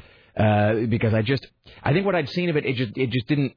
I must have been in the wrong mood or something. But I watched it like when it was, and I was just like, "This is." Like I still don't like any of the this. Star Wars like parodies that they do. See, and that's. I think the problem is that is the first Family Guy I ever saw. See, and I don't. I don't like it. I don't find it funny at all. And I think Family Guy is one of the most genius shows ever. And I just don't like it. the very first uh, Family Guy I saw was Blue Harvest, and I should have liked that, you know, because I'm a you know uh, 'cause I'm a big dork and I should have been into it, and I just didn't. I mean, it was okay, and I remember thinking like, I don't see what all the fuss is about. Mhm. This is moderately No, amusing. Stewie's got to be plotting to kill Lois, and Brian has to be drunk, and Meg has to be, you know, pretending to be a lesbian to be popular at school. Mm-hmm. Right. And uh, so I think then Sarah's like, you got to go back and give it another chance. And I went back and I liked it. And I, and I, the thing about Family Guy is I will go for long stretches where I don't watch it at all, and then I'll watch like 15 episodes in a day. It's on every night, six and six thirty. Yeah, and I got uh, and I actually now own a couple of the seasons on DVD. So I will just sit there like on a Saturday and I'll put it and I'll just watch like one disc all the way through. I'll watch like eight episodes back to back, and then that holds me for a couple weeks. Well, you know, it's funny for me. It was the shape of Stewie's head. I saw an episode. and I think this is ridiculous. Right. I, I mean, this is a talking football. Who cares? Right. And I'm just like you. And I, I went away, and my friend Eric said, "You just try it again." Watched one episode and just loved it. Right. It's and there are as much as it sort of gets hit for being a South Park knockoff. I don't I don't really see that. Um, I mean, there's only so many ways you can do a sitcom. You know, there's only so many ways you can do an animated sitcom. Um, so I don't really, I don't really see that at all. Uh, but it, it just, and there's just like a, the finely tuned sense of the absurd that they have, like the idea that that Stewie essentially talks in like Peter Lorre's voice, you know, which is just like or Hannibal. He almost speaks like Hannibal Lecter sometimes too, and like there's real no reason for that. And sometimes just giving somebody a a- like an accent that doesn't really work, that in and of itself just isn't funny. And but people think that it is. Like I don't know, we'll give him an accent that doesn't make any sense, but it's got to be just the right accent that is juxtaposed in just the right way, Right. or else it doesn't. Like that's why, like I. I mean, I know that I'm not the target audience, but then again, I am because it's a show that is obviously meant for many generations. I don't find SpongeBob SquarePants to be funny. No, me neither. I don't get that at all. And I think maybe you have to be a kid or a stone college student because beyond that, it's not funny. And it's not like it couldn't be funny. Cartoons can be hilarious for people of all ages. Uh, you know, Ren and Stimpy, of course, is probably the most recent classic example of that. Um, you know, and Ren and Stimpy is another one where, like, I don't even know what kind of accent Ren Hoek has. I mean, is it is it like is it like a like a some sort of like a Venezuelan accent or is it or is it like Romanian? I can't really tell. Well, you were talking about the the, the character on 300 that, scr- that screamed the whole time. Spartans. That's it. That's the one. Well, isn't that like Ren and Stimpy? They, they, it seemed like they were just kind of screaming all the time. Well, but it was only when the situation didn't call for it, which is what made it funny. uh, because, like, you know, uh, when Ren was really angry, Like his voice would drop and he would do that quaver thing, you, and he would just be. There was that. uh It's the best, one of the best episodes ever of Ren and Stimpy. There are two. One is Stimpy's fan club, and I'm not going to sit and like act out the whole thing because that would be stupid. But uh, there's another one where it's um where Ren's cousin Sven Hoek comes to stay with them, and he's ho- and Ren is horrified because Sven is stupid, and he and Stimpy get along really well. And you know, Ren is like, "You're going to find out what culture is," and you know, Sven appears and he's he's an idiot. So Ren goes to work, and it's hilarious because he goes to work and he's got like the Mad Men suit on, he's got the gray flannel suit and like the hat and the briefcase. He's like, "I'm going to work, try not to do anything stupid," and he and he comes home, and the house is just destroyed. and he's listing off. I should see if I can find it, but he's listing off all the damage that they've done, and he's you know my opera records covered in bubble gum, uh, my collection of incurable diseases poured down the drain, and he does this long, scary monologue. I totally remember that one. Yeah, oh, that's weird. Just doing that. It's like a flashback. And it's where he's not screaming. He's threatening them, but he's like, and he, he's, you, both of you. And they're cowering in the corner, and you'd think that he would like, that he that he'd hit them or that he would just just go volcanic, and he doesn't. He goes, he goes, you know what I'm gonna do? I'm gonna tear off your arms. And they're just sort of like, and they're just freaking out. He goes, and then I'm gonna hit you, and you're gonna fall down, and then I'm gonna laugh. You know, and it's like you're watching this going, what in the f am I watching? Who created this? What sort of freakish bastard? Uh, you know, and it's just, and there's another thing that I do on the show sometimes that is from Stimpy's fan club. Long story short, um, Ren is hating Stimpy because there's he, Stimpy gets all the fan mail, and Ren doesn't get any fan mail, and so Stimpy Have is. I seen like every episode? I guess I have because I used to watch that show constantly. Oh, and everything you're bringing up, I remember. I have to tell you to this day, if I see that Stimpy's so fan club, sick. That I so gross. and it, but it's but it's hilarious, and I will laugh myself to the point of tears at that Stimpy's fan club episode, just like I do at old Peter Sellers films, even though I've seen them a billion times. And uh, you know, and there's that uh, at the end, Ren gets a lot of fan mail, and he does that. You know, now it's me they love. He writes them the letter. Yeah, but he but he doesn't notice. You they have forgotten. Uh, but he's sitting up at night though, looking at Stimpy, and Stimpy is asleep, and he's just got the big idiot smile on his face with with his tongue sticking out because he's dumb. And Ren is looking at him and goes, "Look at him, the idol of millions. to him, or what, to them, he's a god, but he's a fool. I know the truth." And he's thinking about killing Stimpy. And the money shot is he looks down at his hands, and his hands are like they're all huge and like covered in grime. And he goes, "With these hands, I could end the farce." These dirty hands, you know. And it's just like you're going. This show was created by lunatics, and Family Guy is not that is not on that level in terms of just the the absurdity, but they do that that thing really well of something that makes no sense, but it makes so little sense that it becomes genius somehow. Well, it's the only show I know that has a character of a senior citizen pedophile. Which and that they get away with it too. It's like how can you do that? How can you have a pedophile character on network television? I don't know. And a funny pedophile. That's the thing.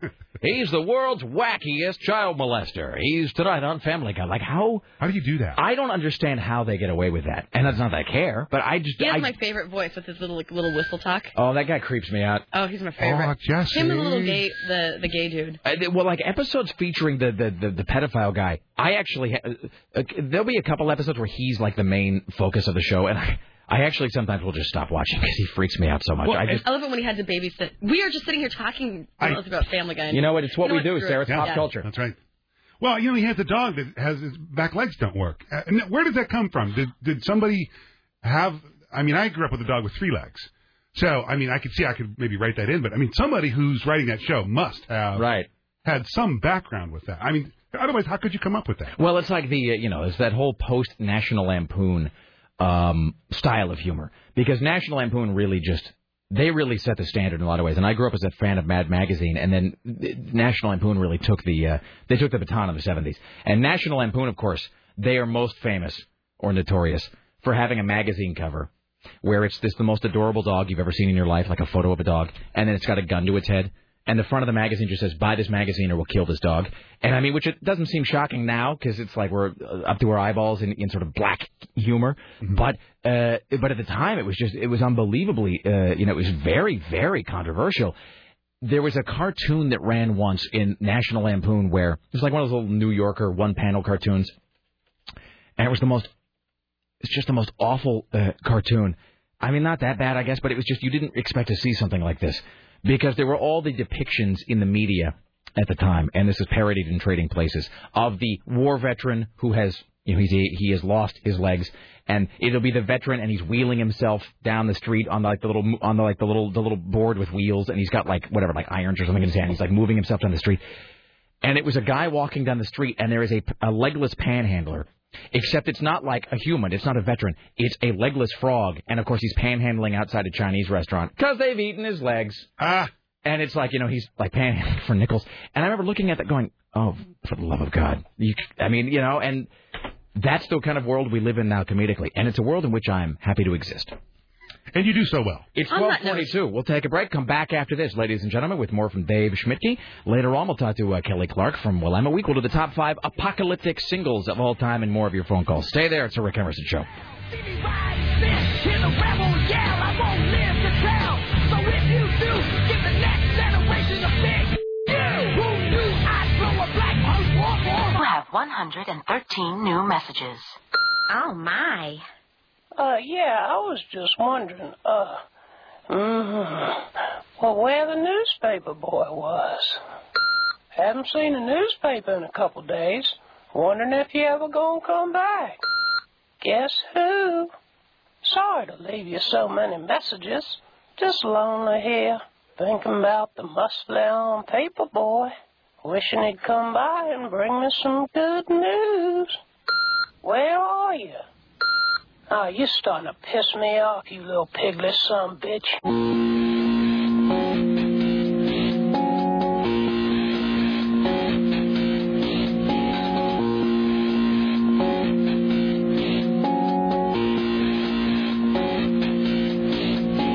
Well, that's disturbing.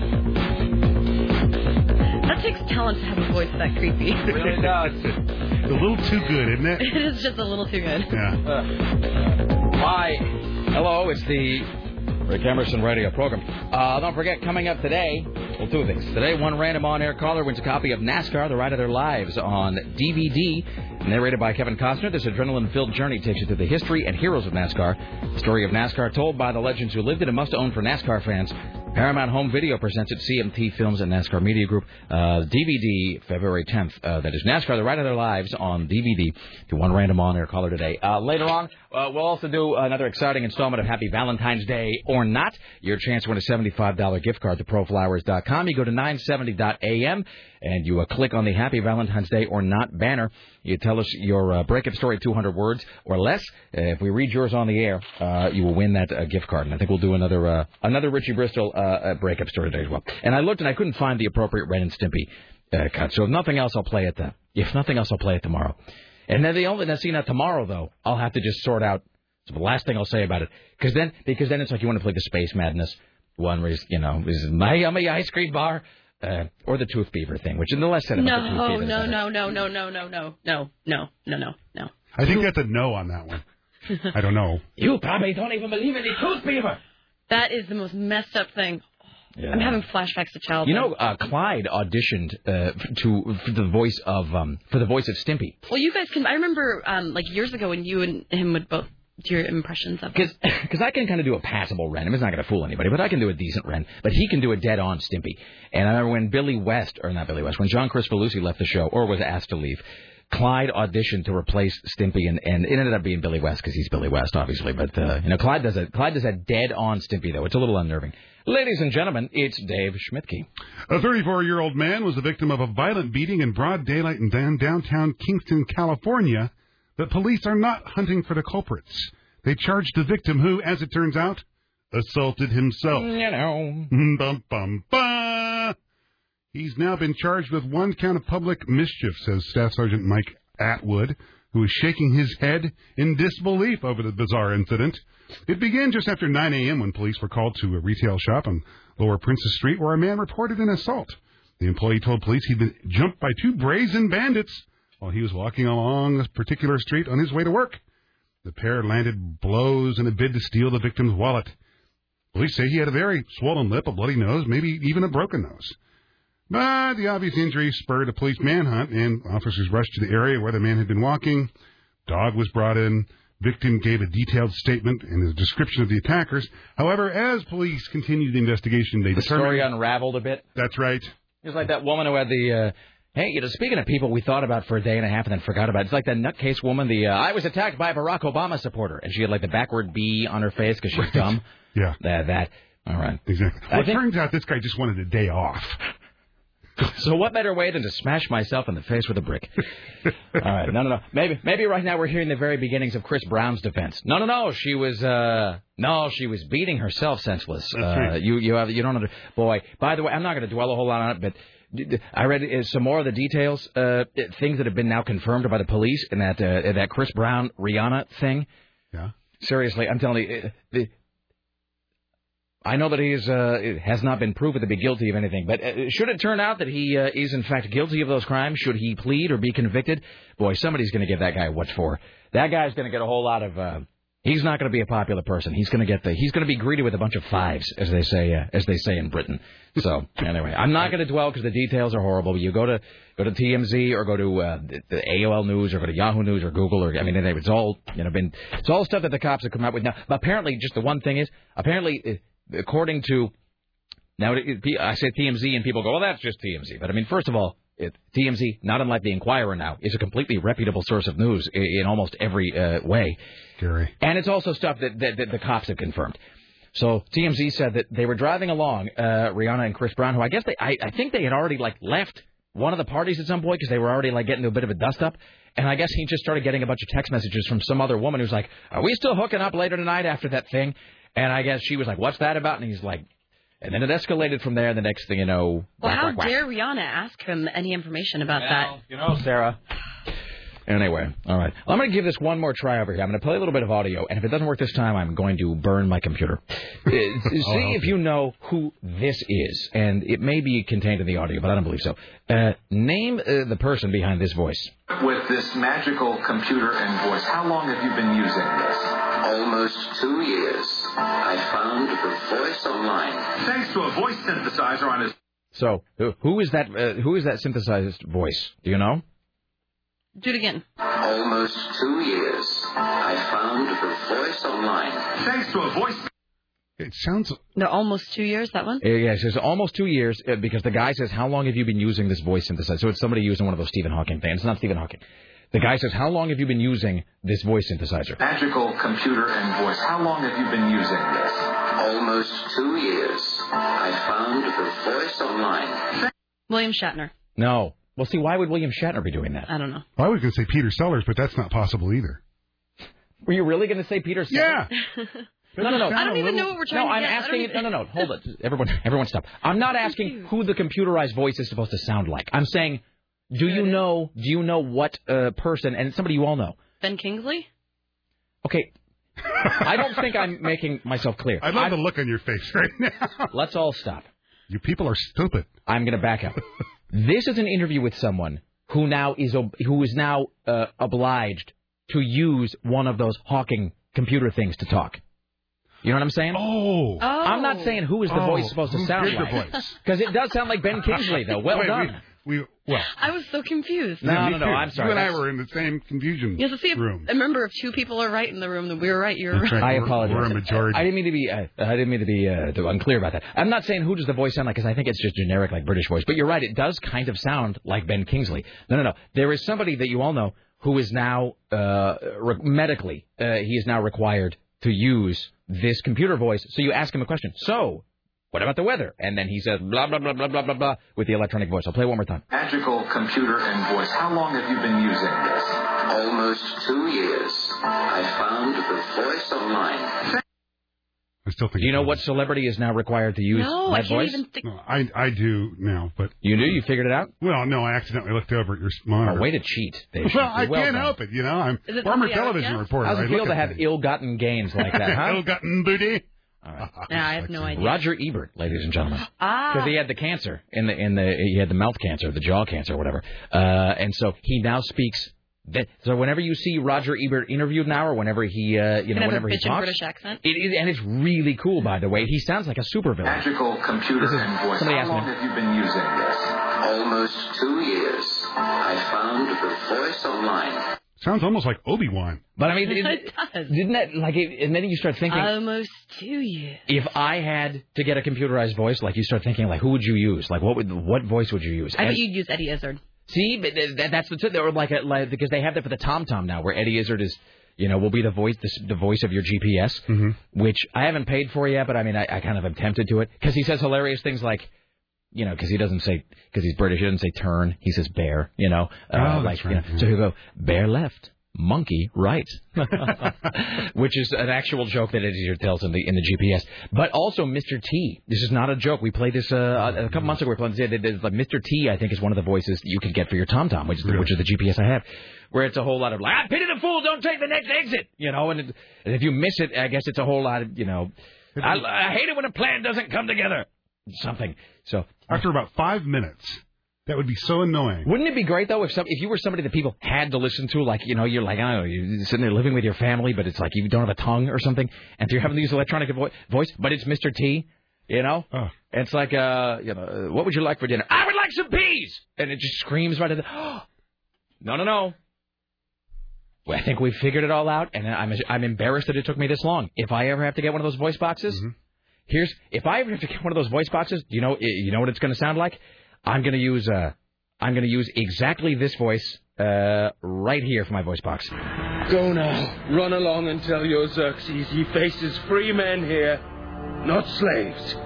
Do it quickly before we decide to make our wall just a little bit bigger. No. Not slaves. Your women will be slaves. Not this guy here. Your sons. Not this Your daughters. No, you'll, your you'll elders will be slaves, but not you. No.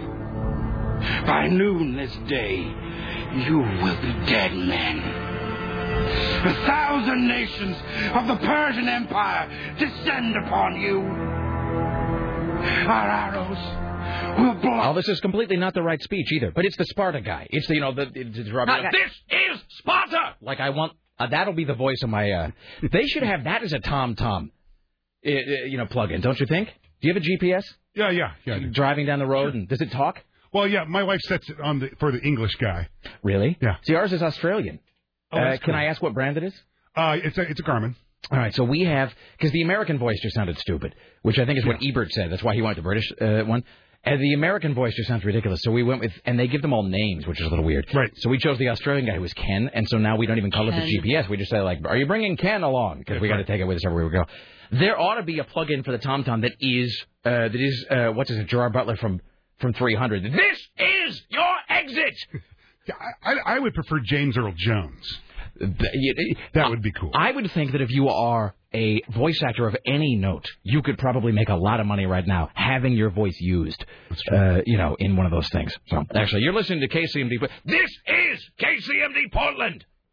Let's do one more and then we'll take a break here. Dave Schmidtke. All right, let's stay in California. Pranksters in Chico hacked into an electronic road sign in Northern California, but they apparently are a bit behind on current affairs.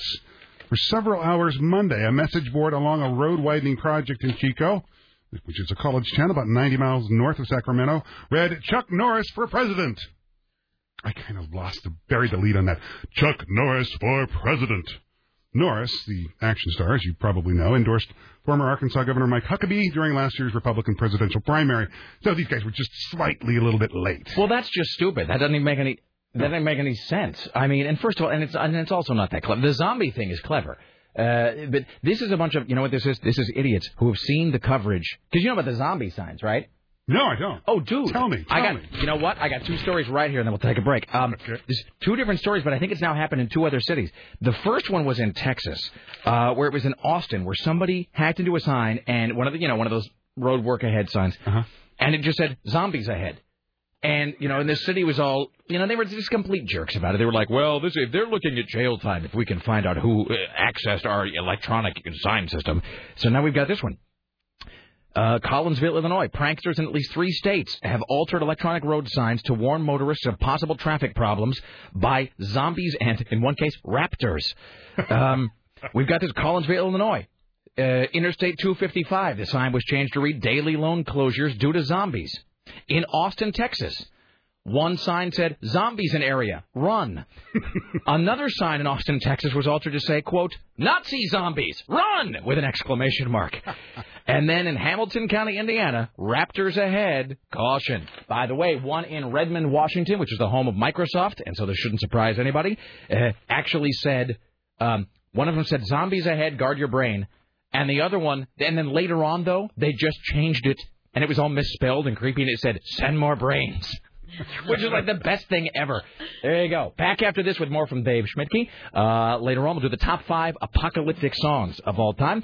Uh, we'll have uh, your Happy Valentine's Day or Not breakup story, Kelly Clark from Willamette Week, and more. Stay there. It's the Rick Emerson Show.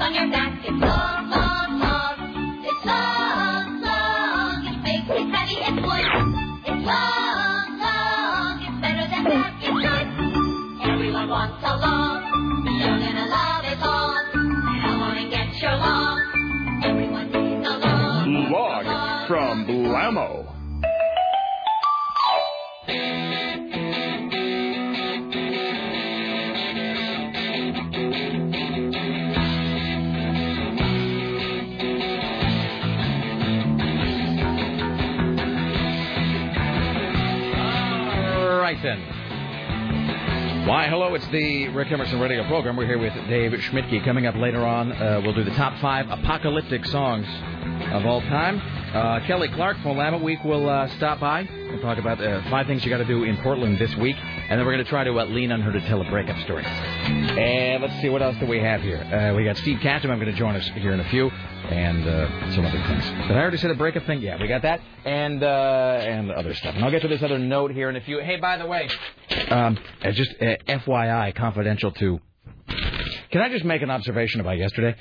Here's an observation about yesterday. Yesterday, Sarah was talking about an ex-boyfriend who had dead eyes, like a doll's eye. And very rarely does my wife ever, um, not even a critique, but just sort of a comment. I went over, she's like, that's totally no fair. It's like, you can't say that. It's like, you can't, because I said, like, because I think you said, you're like, I knew somebody with dead eyes. And yes. Oh, and then I said, I told you off the air. yeah, and I said, who? And you go, it's, and then you like mouth the name at me, and Lars like, that's totally not fair. You should either, you shouldn't know, you know, like, either we should all know or nobody should know. It's not fair that you know. And she had this interesting point. She said that sort of, uh, some of your exes have been given, like, they're, you know, the comedian, the farmer, the whoever. She's like, you know, you could just say, and I'm just picking one of those. She goes, like, you could say, like, the farmer or whatever. She's like, nobody knows who that is. And so I was uh, sort of thinking how it is and I don't really care, but it's interesting how we decide what attributes uh, we're going to even vaguely refer to, like with any specificity, Mhm. you know, or not. Anyway, the only reason I bring this up is because this is from uh, Martinsville, Indiana.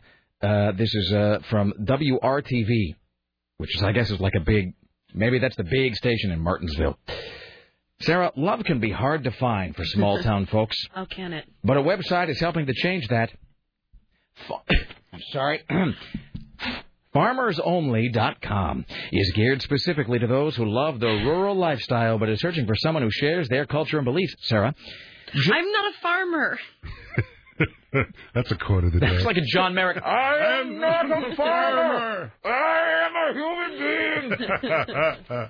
and the thing is, I was making the trunk uh, signal with my hand just now. It was good. I wish you could see that. Janelle Somerville, who is depicted here with her mouth hanging open, grew up on a farm near Martinsville, the fifth generation in her family to do so. She works in agriculture, has been riding horses since she was a child, and loves tractor pulls. The only Don't thing, we all? yeah, who doesn't really? the only thing missing, someone to share it with, Her tractor? and actual culture. What? There's someone to share her tractor pole I with? believe she says it's quiet. We love to have bonfires in the backyard on Saturday night. I just wanted to meet somebody that has the same type of lifestyle that I uh, come from and the same interests that I do. Uh, founder Jerry Miller, founder of FarmersOnly.com, uh, said he built the site after talking with a divorced friend. She said, "How am I going to meet somebody new working on a farm all day?" And I said, "Don't worry, you'll meet somebody at church or whatever." She said, "I already know everybody at church." God damn, these people are dumb. Anyway, Really? so anyway, so there you go. So if you want to meet a farmer, and who doesn't? I've already no, I've already done the farmer. I'm I'm moving on to a different person. I didn't mean it like Oh, that. there were so many planting analogies there whatever. that could go astray. I'm oh my god, it's genius. I'm not even. Gonna, I'm not even going to go to the, the the spinal tap that. You know, working on a you- sex farm. Have you gone to Farmers Only? Ah, There's a horse talking on the top that says for level-minded people only, and it says over 75 marriages. FarmersOnly.com. City folks just don't get it. It's a talking horse. Are there any of them that aren't sheep? Welcome to Welcome down there. Oh, they've made 75 marriages, and it has pictures of all the people. Congratulations to Sarah and Grant. 75 marriages and 400 children.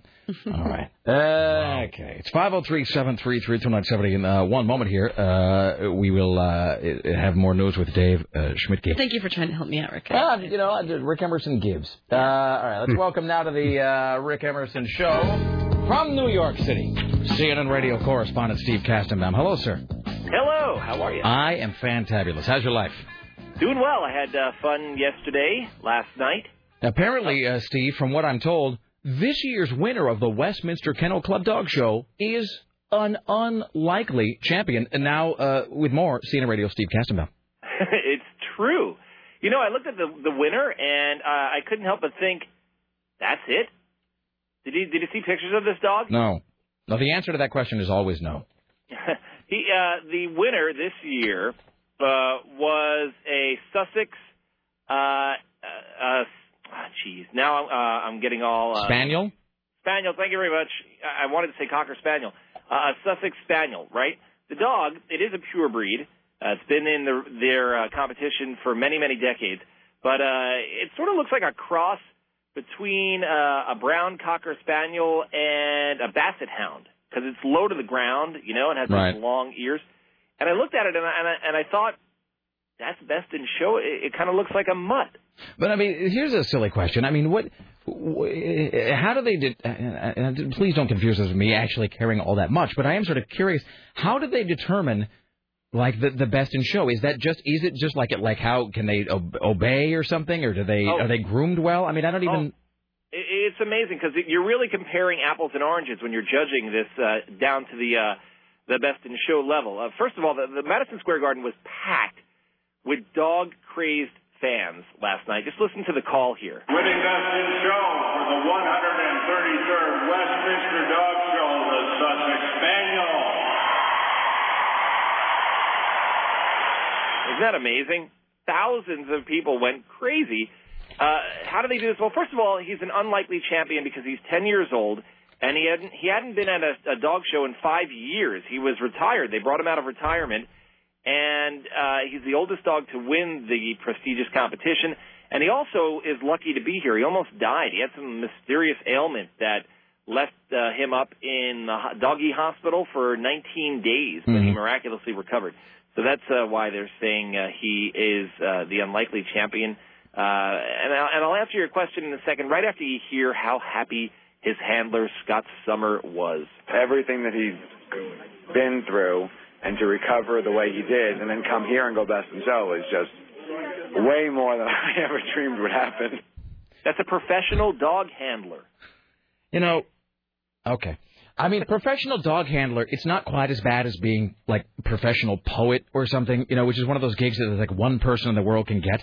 But I mean, it, I mean, it, look, whatever. If you could make a living doing that, eh, God, God, God bless you. Because you know what? I, I make a living sitting here talking about Ren and Stimpy uh, for half an hour. It just, it is just, it's no wonder that Christopher Guest did that parody because it's such a specialized world and you know, and I know that everything, I know that there are a million sort of analogs to this, but it's just one of those things that just people take so freaking seriously, and to the point that, I, and I think I speak for a lot of, uh, I think I speak for a lot of people here, that- every time I see uh, a dog show, and I don't mean to sound like hostile, but I don't really care, but it's like whenever I see people that are holding up their dog's purebred certificate, no, no, no, the American Kennel Club has certified that this dog is a purebred. You know, I it, like in a weird way, I take even more pride in the fact that my dog is just some weird, uh, you know, just some just some mutt variety of just whatever, you know, like 900 different things, and I'm just, they, I get I get kind of mutt pride, you know. I hear you. Well, you know, uh, the, there is an annual competition for the mutts. I forgot who puts it on, but there is uh, there is one uh, where you can uh, enter your dog if he's uh, just a, a good-looking, goofy mutt. You can enter him in this uh, big competition every year. I do. I think that there's something to be said there. I think that probably I'm not going to tell you you should do this because it's probably a bigger topic than anybody has time to handle. I think there probably is some analysis or dissertation or some sort of research paper to be done on the the purebred versus the mutt as a microcosm of of uh, American culture and class distinctions and divisions. You oh know? man, this is this is crazy high class. Uh, when when you get down to the Westminster Kennel Club, uh, it, it is a, a very prestigious organization to be in. Very political. I, I get the impression it's very political because you always see the the sorry faces in the staging area, and and you hear some people mumbling under their breath that you know it's political. This one's connected. These dog owners, they're in with the club. But that, on the other hand, you have to say, you know, the, the people who do this for a living, you know, know how to pick the best dog out of a litter and know how to breed good dogs. So that's why they are successful. But to answer your question about how they judge these dogs when you're comparing, you know, dogs from different breeds, it's easy when you're judging the best of breed because you look at the dog that is the best out of, out of the bunch, you know, that, that best exemplifies the breed's characteristics. So I asked the judge, you know, you, you've got a toy dog in there, you've got working dogs, you've got hounds, you've got uh, sporting dogs, and they're all different. How do you compare one to the other? And she told me that when you're judging for best in show or or best in group, you are looking for the dog that best represents its breed's ideals.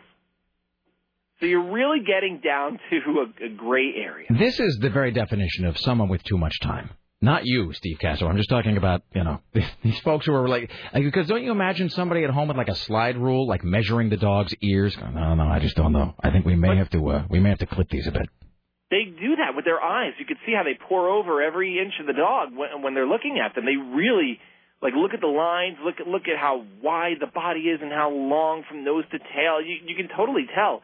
You know, is the dog holding his head up the right way? Is is the tail out the the right way? And it really gets down to that. So I don't, you know, they look at basically what happens here is you know the judge looks at this uh, Sussex Spaniel and says this dog is a better representation of the Sussex Spaniel breed than that dog is a than that dog is a representation of the poodle. You know what somebody ought to do? This is my final thought here, because otherwise we're just talking about dogs for like an hour. Uh, My final thought is this, and I'm kind of ripping off Bill Murray a little bit, but my final thought is that you know, as I said like a thousand times a day, what with the economy and all, blah blah blah. Uh, I, I was talking to somebody the other day. I do this. I do this uh, this TV show here uh, called Outlook Portland, and we were talking about the effect of the economy on pet owners and people who have dogs and can't afford to take care of them, and how the Humane Society and those groups are suffering because again, it's needed too many resources, too many dogs that people can't really tend to, and dogs at the shelter people don't feel they can adopt them. Some the Humane Society or one of those groups ought to do some sort of an ad campaign. That is, have you seen those McDonald's ads that are clearly targeted at Starbucks? I don't know if those are running. Steve, Oh, are those yeah. running where you are? I don't know to be honest. I haven't been watching enough TV mm-hmm. lately. They're Those are the talking. genius. They are genius. They are very fantastic, and it does, you know, and whether you agree or disagree, like the ad's not targeted at me, and I understand that, but it's great advertising. Th- These McDonald's ads, which are just they're mean, they're just brutal, where. They're, they're- like they'll show some guy, and the deal is because McDonald's is now selling these sort of upscale, you know, like lattes and mocha and you know whatever, specialty coffee drinks.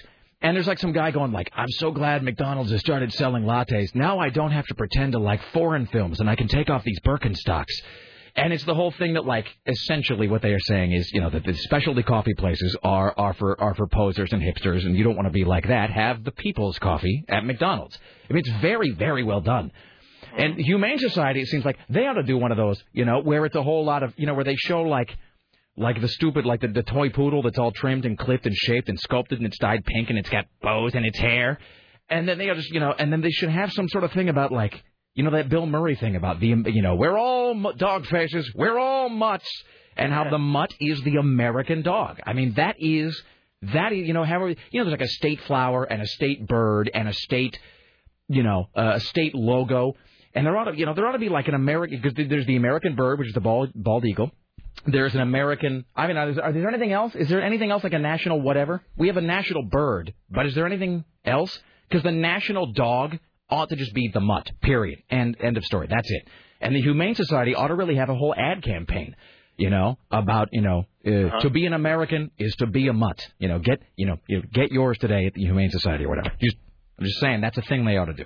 I like mutts. They're tremendously loyal. You know, there is no dog that is more loyal, more lovable than a mutt, Steve Kastenbaum, as Bill Murray would say in Stripes. Hey, uh, speaking of, of coffee, by the way, that ad you just made me think of uh, a book that I just finished reading. Have you ever read Starbucked? I by Taylor Clark. He is from Portland, Oregon. Ah, what a great book. Yeah, I uh, was raving about that book repeatedly when it came out. That is Starbucked by Taylor Clark, who used to work at a, uh, the alternative weekly here called Willamette Week. Uh, Starbucked is one of the best books about American business that I've read in a long time. Yeah, i- you really realize, you know, well, first of all, you re- it's just interesting to see how uh, business can become a phenomenon o- overnight like that, and how but Americans can can you know all of a sudden go along collectively with something like that. Uh, but then what what they've done to the coffee industry is just unbelievable. And just fi- my final, final, final thought is in Starbucked. Uh, he bases a lot of that in Portland, and he talks about the place in America where the two there are the two Starbucks closest to each other, and there's two Starbucks within 300 feet, and that is actually at a mall that's about about a mile from us. So yeah, it's a it's a great book. All right. On that note, my friend, uh, are you on tomorrow? uh, yes, I am. We will speak with you then. Have a fantastic day, sir. So long. Uh, there you go. By the way, and somebody in email here noted that you know mutts are, are genetically superior too because they come from a wider gene pool as opposed to the purebreds, which is purebred is really another way of saying inbred. Mhm. I mean, let's just be honest about that. Every purebred dog my family's ever had, we've had problems with. Well, because Same here. Yeah, be- Mhm. because like the Royals, they've all got like a secret, you know, arm they don't tell anybody about because because it's like five people like just humping each other forever. So you don't want to do that, kids. You know, we had two dogs for, for 16 years practically, and one one one was a, a purebred golden retriever, and the other one was just, as our vet used to call her, a third world dog. Mm-hmm. And um, by the time it was all said and done, I think we spent probably a little over six grand on the purebred. In her entire lifetime, the mutt Murphy, maybe two hundred dollars. Right. Well, And it's because just stronger. Yeah, you know, I'm not, I'm not trying to knock purebreds or people who have them, but I do think that there's such a disproportionate amount of attention uh, paid to them, and I think that there really is there is just something so inherently charming about the mutt, and it's not like a sympathy thing either. I mean, you know, it's there's just something endearing about the fact, and I do believe, not to be too philosophical about it, but I do believe that they're really onto something. And that when Bill Murray gives that speech, the, there really is just something. I think in a mutt, you know, in a dog, where it's like I don't know, he's part something or other and part something, and I don't know who who's to say that. I think as an American, you look at that and you do have that sort of that sense of self recognition. There is some weird.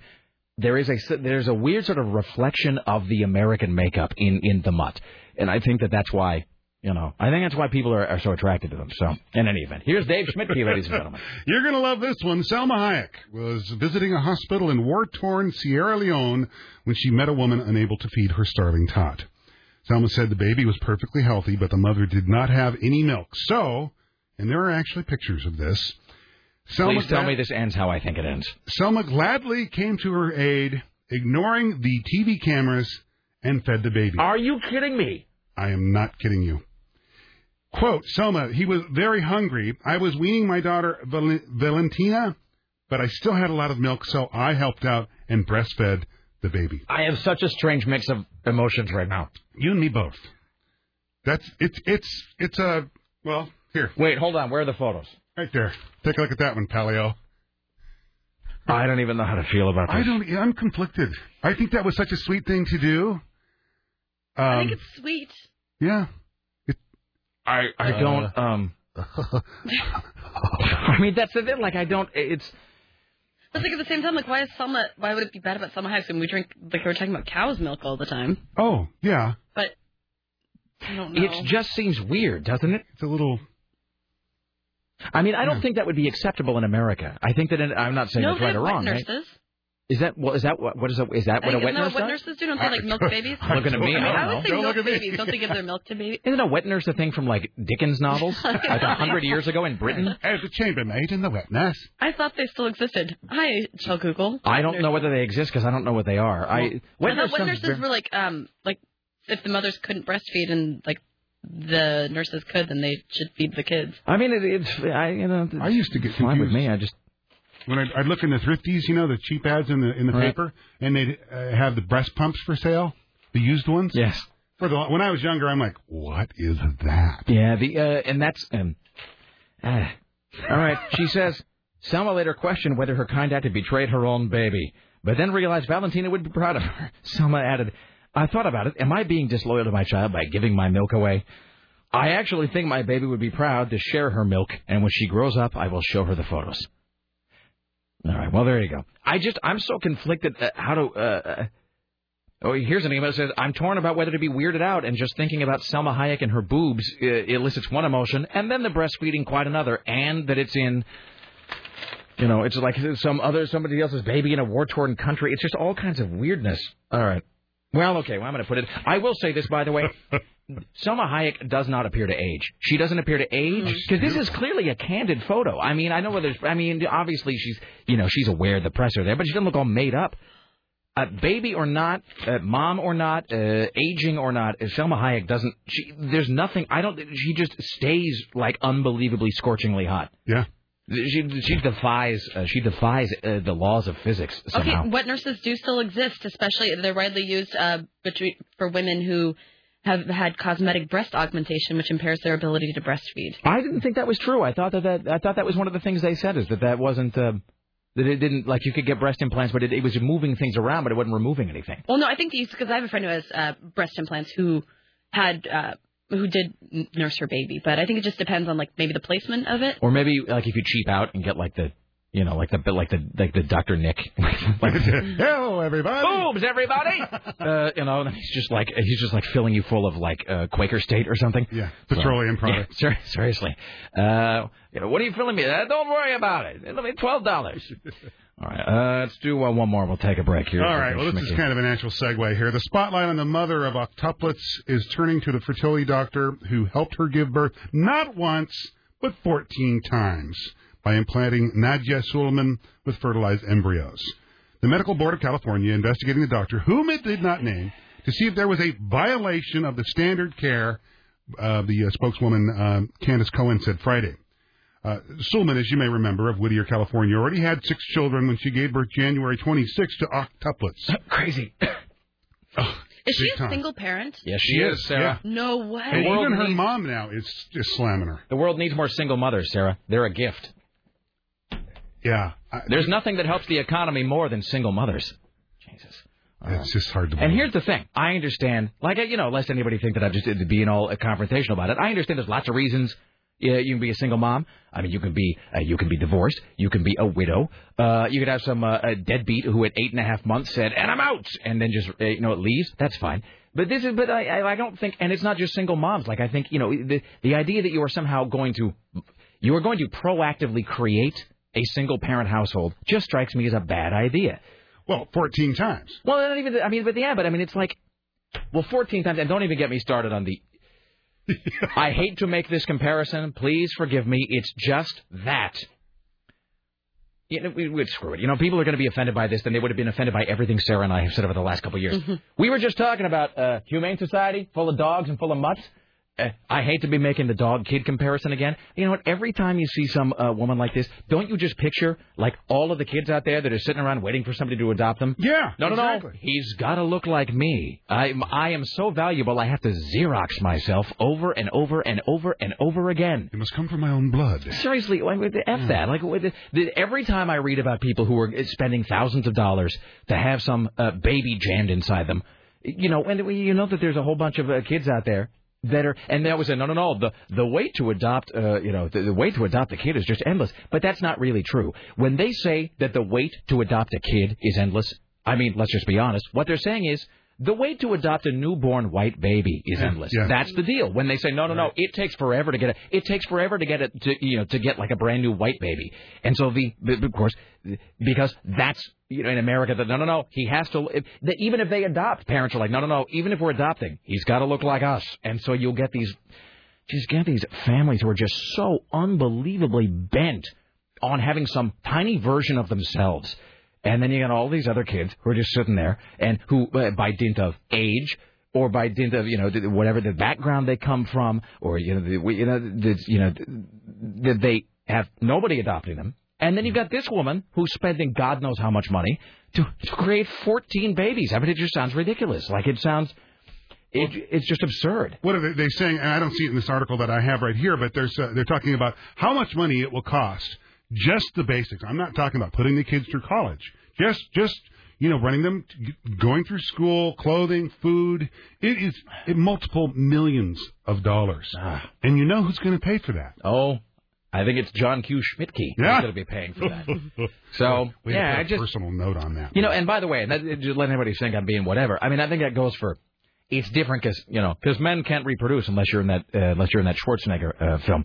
But it is just the idea that you are sort of like actively create a single parent household where one doesn't or where one doesn't need to exist is just it just seems wrong. It just strikes me as you, you know it's one thing if it's done like you don't have any control over it. Forces beyond your control. You know, create a single parent household. I mean, my my mom was you know uh, for for part of. uh for part of my adolescence and for a much bigger part of my younger brother's uh, life, you know, he was raised by a single mom. My, you know, my my mom, my dad finally, uh, you know, went their own ways when I was about 14, 15. So, but that that's one thing. The idea that, like, when you have control over it and you are going to voluntarily create a single parent household for a kid is just irresponsible, uh, regardless of whether it's a single mom or a single dad. It's just a bad idea. And you know, and again, that there's nine billion kids out there that need to be adopted, but it, this, if it doesn't look like me, it has no value. That's ridiculous. Well, it's like that correlation that you made with the you know the kid dog correlation, like Mm-hmm. the people who spend one hundred and fifty thousand dollars to clone their dog. Right, right. I mean, really. Could you donate that to a shelter, maybe? No, no, Dave, that just doesn't make any sense. I Illogical. The exact same dog that I had. All right. Uh, let's see. And and I got this thing about the Snuggie that I'll get to here in just a second. Uh, but we'll take a break first. Uh, it's 503-733-2970. Here's what's coming up. Uh, in the uh, second half of this hour, we'll do the top five. Top five apocalyptic song, uh, songs of all time. We have Kelly Clark from Willamette Week coming up. And Happy Valentine's Day or Not, featuring another Richie Bristol breakup story and one from the audience as well. Stay there. It's the Rick Emerson radio program. The message is Mars needs women. We interrupt this record to bring you a special bulletin. The reports of a flying saucer hovering over the city have been confirmed.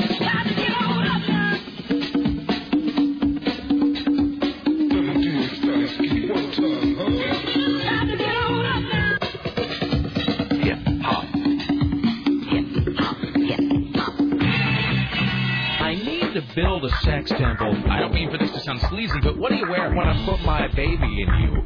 I better take off my pants. Take off your panties. Let me go to uh, thehornysluts.com. Grapefruit like bosoms. Your bosoms? Uh, which are plentiful. It's really possible it's being hidden in my buttocks. You must take my seed. I'm sweating for the anus. No matter what you do in your life, you will never be as retarded as I am.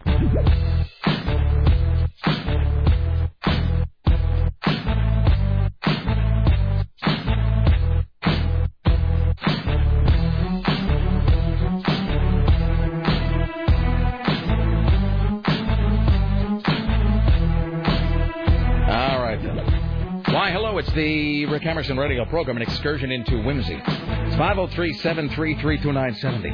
503 733 2970. I don't even know how to pronounce this word. Vajagami? Kajagugu? I think it was Vajagami. I'm not making this up, by the way. Uh, Sarah Dillon gave me this story. As part of V Week, what is V Week?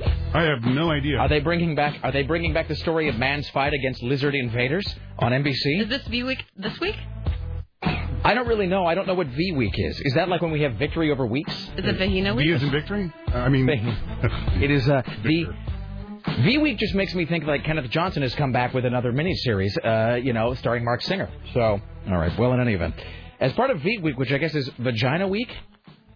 Oh, I I, think mean, I don't mean to well, sound. of course. I, I don't sound retarded, but I mean, what is, what does that even mean? That it's Vagina Week? I don't know. Pleased to be reading the press release and letting us know how. Yeah. Uh, well, in any event, I swear to God, I am not making this up. Uh, OSU, which is what? That's Oregon State University? Yes? Yeah. Or Ohio State. Ohio State. Um, this, by the way, will put to bed any sort of images that colleges are a huge waste of time. Yes, and I got this in my work email. I get the most ridiculous things in there all the time. So this is really, I mean, like you were sort of uh, trying to figure out whether, in fact, colleges are made up of a bunch of navel-gazing nitwits, or in fact, vagina-gazing nitwits, uh, who are just sitting there trying to be isolated from the real world in every way possible, spending their time on things that couldn't matter less while wasting their parents' money. We have this as part of V Week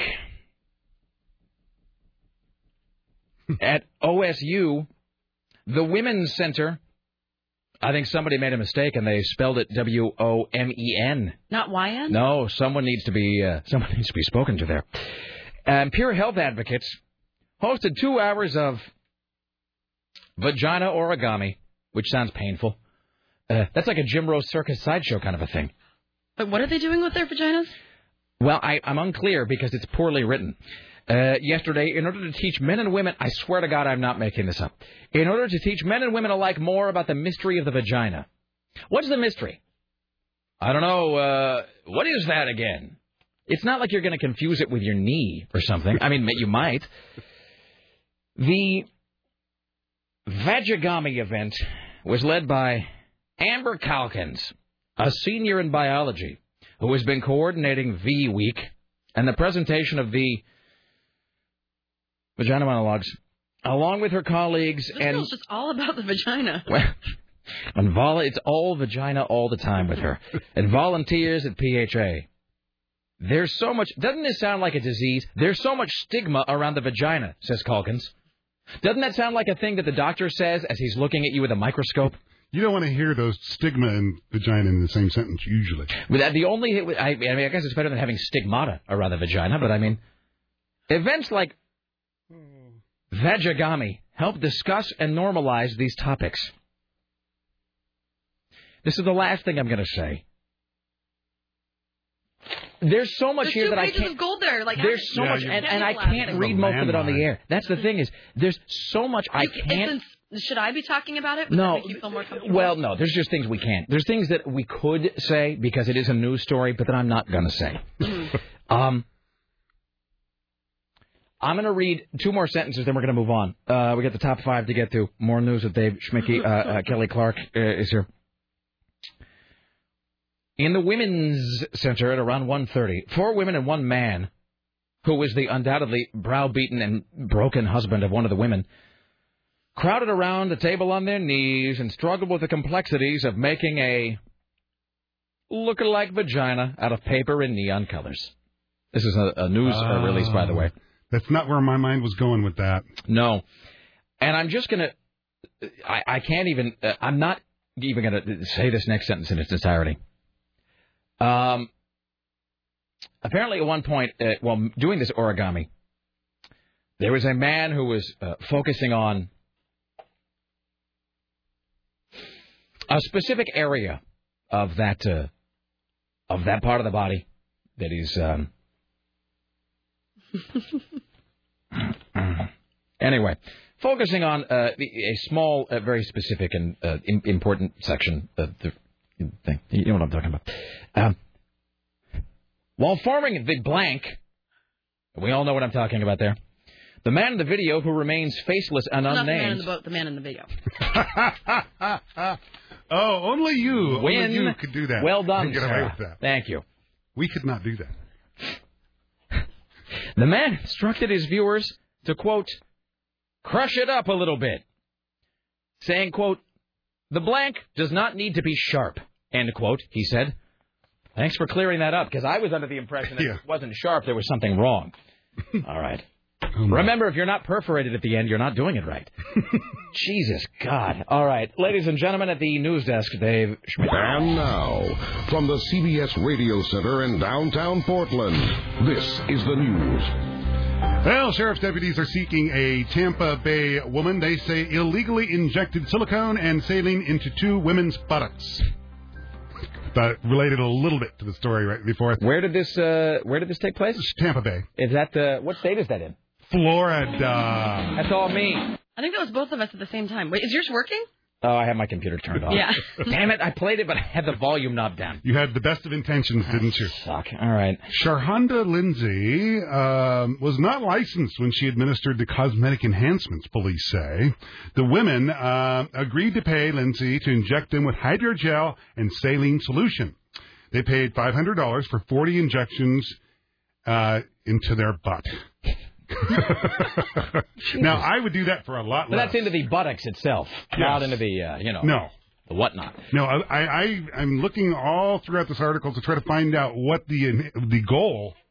Is this just because you want a, a curvier uh, behind? Mm-hmm. And so he's, or it was a woman though, and she was giving you, she was giving not you, but I mean, giving people, you Dave Schmidtke, Uh, illicit injections of, uh, but I mean, So they're like butt implants, kind of, right? Baby don't got enough back apparently. what was the, uh, but like, what was the actual substance?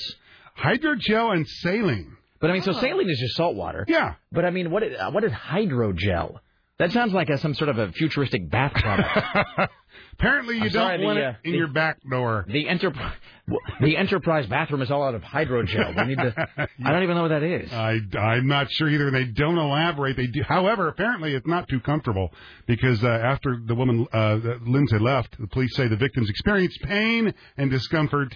They were taken to the hospital where they remain. Uh, oh, by the way, uh, just uh, who wants to be angered further about things? Anyone? Oh, Rick Emerson in the back? Yes. Okay, here we go. How about this? To the surprise of no one, by the way. I mean, we're talking about a woman who, this is uh, just my opinion, uh, it's protected by the First Amendment to the Constitution of the United States of America. My uh, constitutionally protected opinion is that this uh, octomom, the octuplet mom, uh, she crazy. Uh, she crazy long time. Oh yeah. And so this email says, apparently the Wombzilla woman got the money for her in vitro fertilization from a settlement for when she worked at a mental hospital. But that's not the worst part. Here we go. I am reading this. This is uh, a combination of sources here. I'm reading this from the Huffington Post and the Los Angeles Times. Uh, the LA Times uh, has a whole a whole piece about this, but I'm just going to give you the uh, I'm just going to give you the good stuff here. This is from the LA Times. Hey, who's surprised by this? Hey, she's fifty thousand dollars in debt. My God. Oh no, it gets so much better, Sarah. Octuplet mom Nadya Suleman has yes launched a website asking for donations for her family of 14. The site features pictures of the eight newborns with their names and birth weights, drawings of a rainbow, a bottle, and a pacifier, and has two options to donate. She's accepting monetary donations payable by credit card, and she's also given an address to which one can send goods. I'm going to send you a home sterilization kit and a cork. How about that, huh? hey, why don't we all get together and send her some corks? That should be the. I'm going to write that down. I, I loved it when her her father was quoted as saying, "Well, this was uh, God's intention." Yeah, really. Um, the the website also contains a section to leave comments, uh, and the following message. Um, she says, "We thank you for the love and good wishes sent to us from around the world. The octuplets arrived on 12609.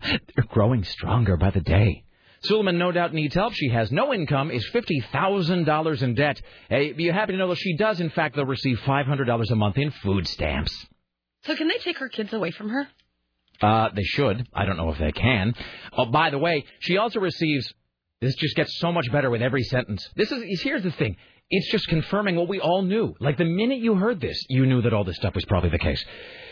By the way, she received six hundred dollars in disability payments a month for uh, a month for each of the three of her six uh, existing children, because uh, the, the three older kids have disabilities. Yeah, their mother. One has a speech impediment, one has uh, ADHD, one has autism. Because an autistic kid's easy to raise. Why not have 13 more? Wow. So you will be happy to know you can give her your money. Uh, all right. So there you go. I'm going to. Uh, what should we send her? I mean, is the cork too blunt? The cork's kind of funny. All right. I think. I mean, really. I mean, if you're going to send something that makes a statement, I'm really thinking it's Uh, I'm really thinking it's the cork. But you know what? I'm willing to take suggestions. So uh, maybe we'll do a high concept topic I later on in the uh, later on in the day. What ought we be sending the Wombzilla mom? And by the way, I'm going to start using Wombzilla instead of Octomom. It sounds better. It's 5037. It does. It's 503-733-2170. Uh, we don't have to, uh, time to do the um, top five here, but so let me read this great thing that we're going to steal. And then we'll take a break. Kelly Clark will be here. Dave Schmidt will do the top five. Breakup story. It's all very exciting. Uh, all right, we got this. This Mike O'Meara. What do you think about this, Sarah? You're on the Facebook. Uh, Dave Schmidt, the Facebook. Uh, don't don't really do the Facebook thing. Have you thought about it? don't really do it. That means that you're on there and you don't use it very No, much. No, I don't do it at all. So Mike O'Meara, they do this great thing at the beginning of their show, or, or I, I I think, I think that it maybe maybe I misheard it, but I think that they do this thing when they go on the air, where they, at least the last time I listened, when the show began, they did this great countdown of like a five, four, three, two, one, and then the deal was that like you know that move thing in the movie where you synchronize your watches before you go rob the bank or raid the POW camp or something. They were synchronizing Facebook status, and they were having every single listener change the status to currently listening to the Mike O'Meara Show at WJFK.com. I'm thinking that somebody, by somebody I mean us, uh, we ought to just steal that I'm idea. doing it right now.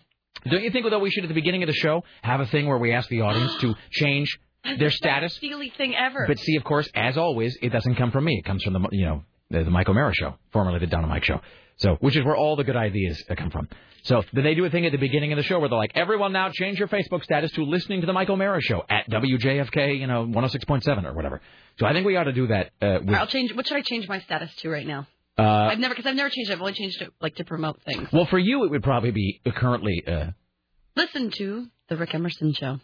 yeah, or I mean, Sarah Dillon is currently like, uh, uh, you know, uh, I don't know. can't talk about myself in the third person though.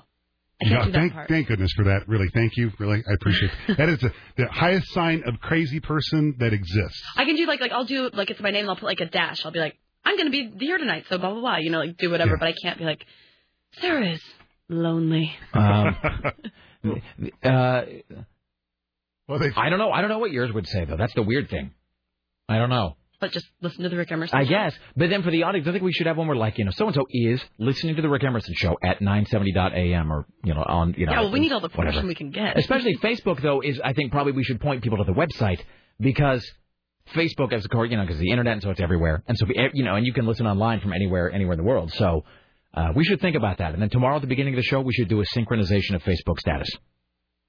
All right, there you go. I'm gonna file always that away. wanted to do something like as a bit, like reading people's Facebook statuses on the air, but I don't know why. I think it was was it you that had the idea of reading it like it was poetry, and you get like a bed underneath it, and No, but that's genius. You can go through all of mine because see, look, you can click on this and put like all of those status Oh, things. yeah. So like they're all just going down. and so you string them all together, and then you put like some weird desiderata, uh, you know, go placidly amid the noise and haste. For example, Dennis Pitzenbarger is once again stuffing 30 hours into 24. Thank God for it. Dennis Pitzenbarger is. uh, I don't have. We would need Gustav, some. Gustav is not feeling economically stimulated. We would need some sort of, but like some weird hippie trippy music, and not like a flute, but like some of those.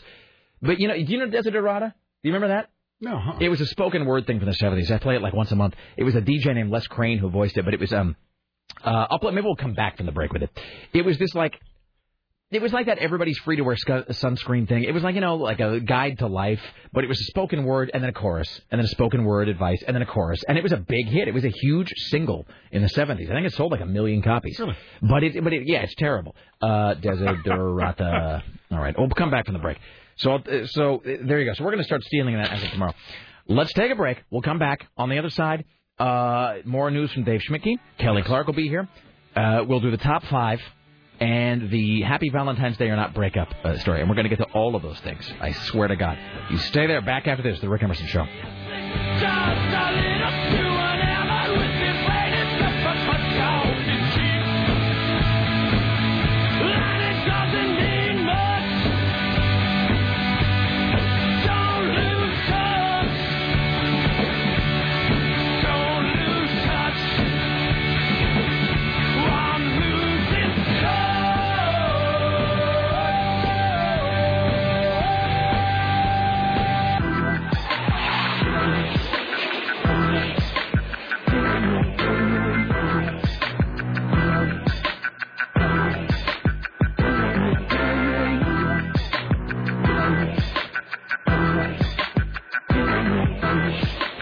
Why, hello, it's the Rick Emerson radio program. I've got this uh, queued up over here. Do you want to uh, throw this to me and I'll see if I can get this to it? All right, ladies and gentlemen, I give you. Uh, You are a child of the universe, no less than the trees and the stars. You have arrived.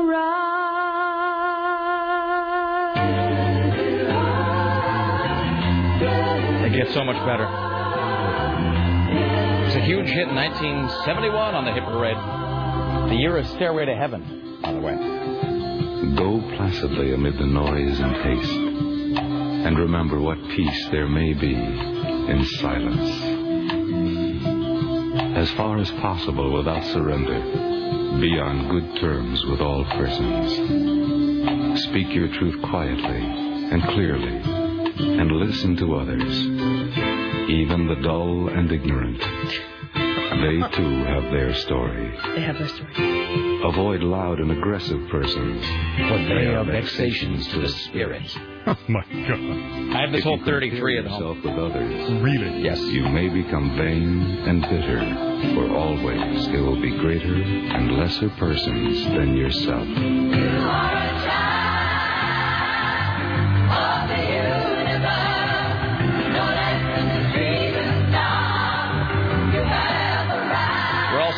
In the studio like hippie idiots.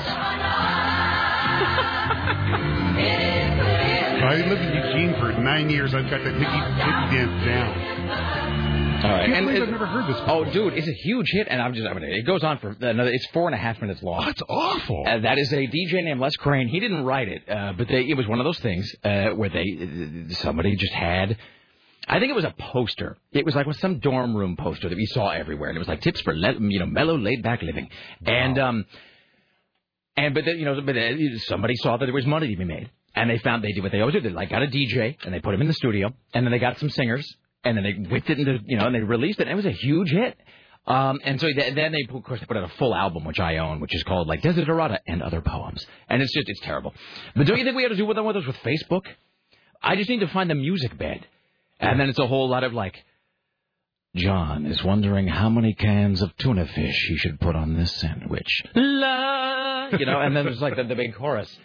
Uh, that'd become one of them there internet viral hits probably. And then the chorus would be like, "What's on your Facebook status?"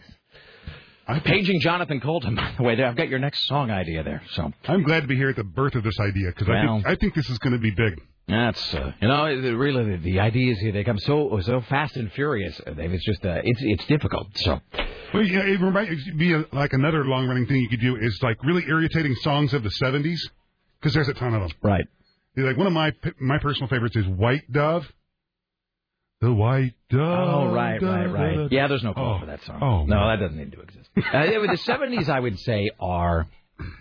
I would say the '70s are probably uh, that's our tackiest decade, musically speaking. Um, you know, and just eh, and just a whole lot of weird. Like it was all a bunch of guys with like these like strange. They had like bib overalls with nothing on underneath, and like a weird, like a like a floppy felt hat. And like standing in a field and then playing like bad Allman Brothers knockoffs. I mean, that's really what the 70s. When I think of 70s music, that's what I think of there. So like one tin soldier.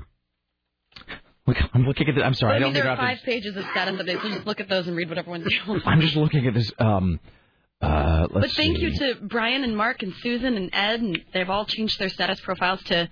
Yeah, there's all uh, currently listening to the Rick Emerson Show on 970.am. Uh, how about this one? Brian does what he is told while listening to the Rick Emerson Show. Good for you, sir. um, let's see. I'm trying to read. the Here's a. Um, let's see. Um, okay, here's. I won't say who this is from. It's from a uh, somebody we know. This Facebook entry just says, "This is the status." Blank. i- It's Liz Hummer. Uh, is eating a Lunchable in the Hearst cafeteria. Way sexier than elementary school. Gustav is not feeling We need economically music underneath this, Rick. You can't start this without music. I'm just saying, like, uh, this is a little. This is Oh, how about why don't we do this one again? see, but this, but this isn't dreamy Oh, enough. I think it works. It's too no because we, that Desiderata thing is all- it's all it's all very.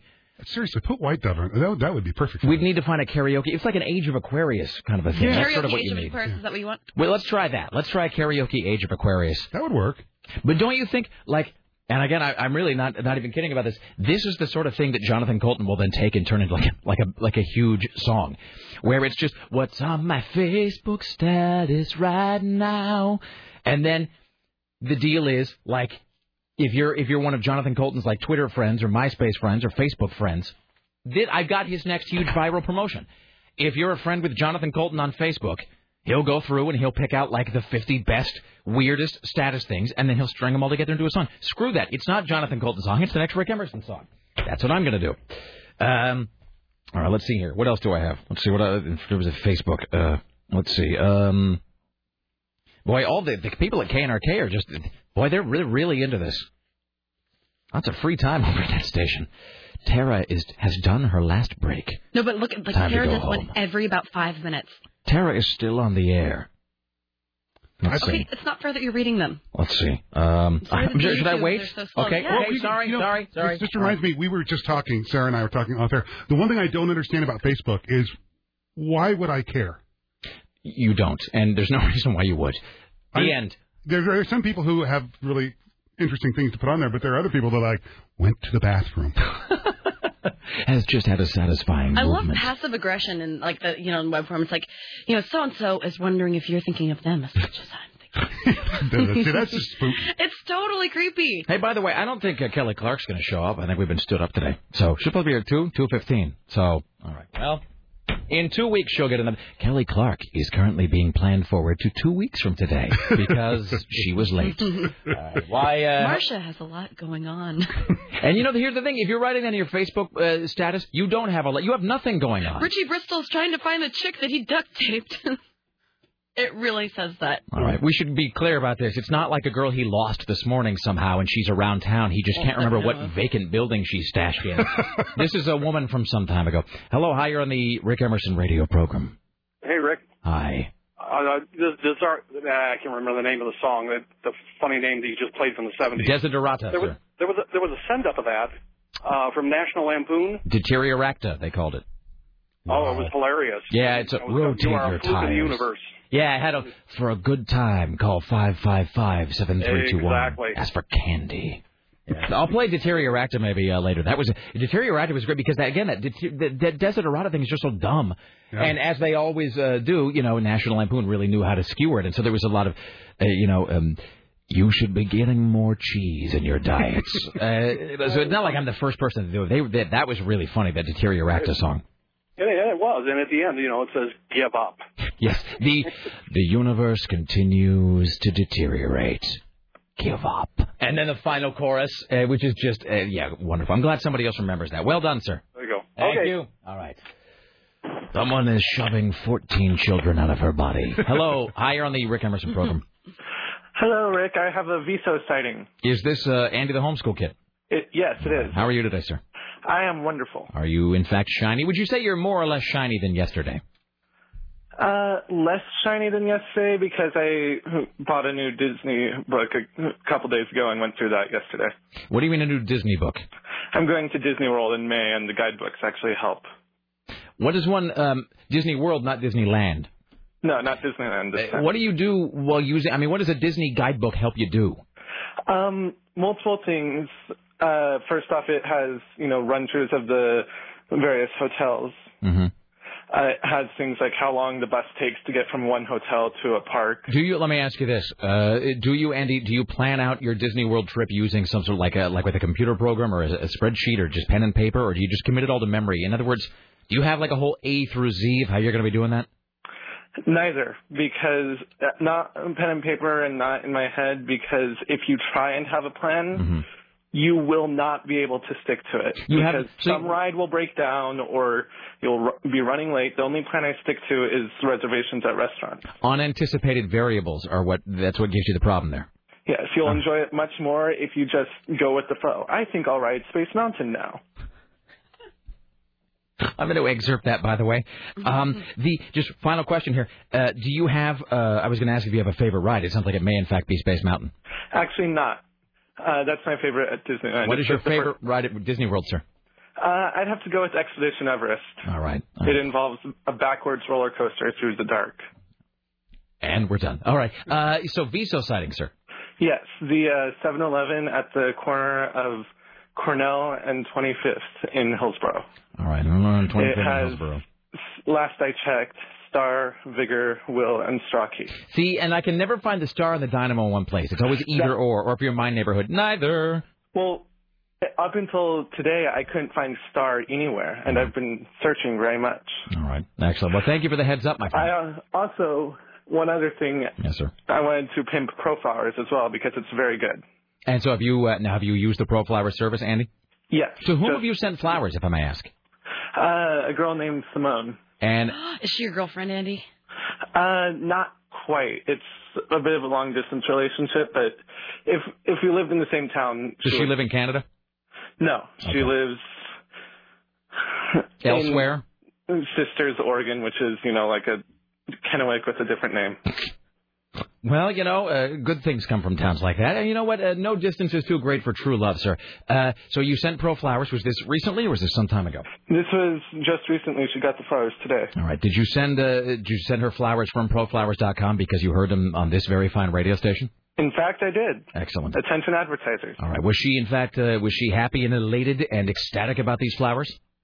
She was thrilled, and I liked it too because I was able to check obsessively every five minutes the status of the flowers. And you were so An- Andy is checking the status of his, and so you your status could have been in fact that you were checking the status of Pro Flowers and their delivery. Yes. All right. Oh, and with the Facebook thing, that Yes. probably won't work because you've got li- you can't synchronize because you've got listeners on the radio, but you've also got listeners on the stream who aren't getting the delay. But couldn't we send that now uh, on Facebook? Because I don't use that. I use uh, the MySpace. On Facebook, can you send it a bulletin, Sarah? Can you do like a MySpace bulletin, but on Facebook? Um, Could be like Sarah is commanding you to. I mean, it wouldn't be your status, but I mean, well, send I'm out a thing my like. status right now. But could you send out a bulletin saying like, "Don't forget, in five minutes we will all be changing our status." You can write a note that says that and tag everybody. There you go. We should do something like that. We'll make Richie do it. I mean, we're not going to do that. We'll have Richie. Well, that that sounds like grunt work for Richie. All right. Thank you, Andy. You're welcome. All right, there you go. Oh, there are some new ones that just updated their profile. Well, thanks to like there are about 15 people on there now who said that Excellent. they were. Fools. All right. I'd like to thank you all, and uh, you are. Shiny, a slang term for great use in the television series Firefly and the movie Serenity. Okay, I did find some kind of music. So do you want us to read a few of them? Yes, and then we should do the breakup story. Then we should do the break. Uh, so uh, Richie Bristol, can you uh, can you join us in the studio here? We got to do the uh, uh, we got to do your breakup story, and then we'll do the listeners as well, and then we will have more news with Dave Schmidtke, the top five, and uh, and then you know Rick Emerson is wondering where Kelly Clark went and why she never. She's right there. Oh, I see. Well, all right. Oh, she's doing us a favor by coming. You stop giving that. I'm just saying she's on some uh, the Pacific time uh, Come on plus in. twenty. All right. Oh, pristine, you- obscene finger gestures. I'm such a pristine girl. All right. It's uh, five zero three seven three three two nine seventy. So without further ado, what am I doing? Am I doing the? Uh, are we doing the breakup thing now, or am I reading more? Do you have the music? No, you're reading some more people's right. Facebook statuses Okay, before so- they realize that we're reading them on the. So those are before we had started talking about it. All right, ladies and gentlemen, uh, we now give you uh, the, the Facebook uh, There wasn't any instrumental uh, Age of Aquarius, so I found something else. Should I give their first name, last name, neither, or both? First name. All right. Yeah, not last name. I don't want to lose all my friends in one day.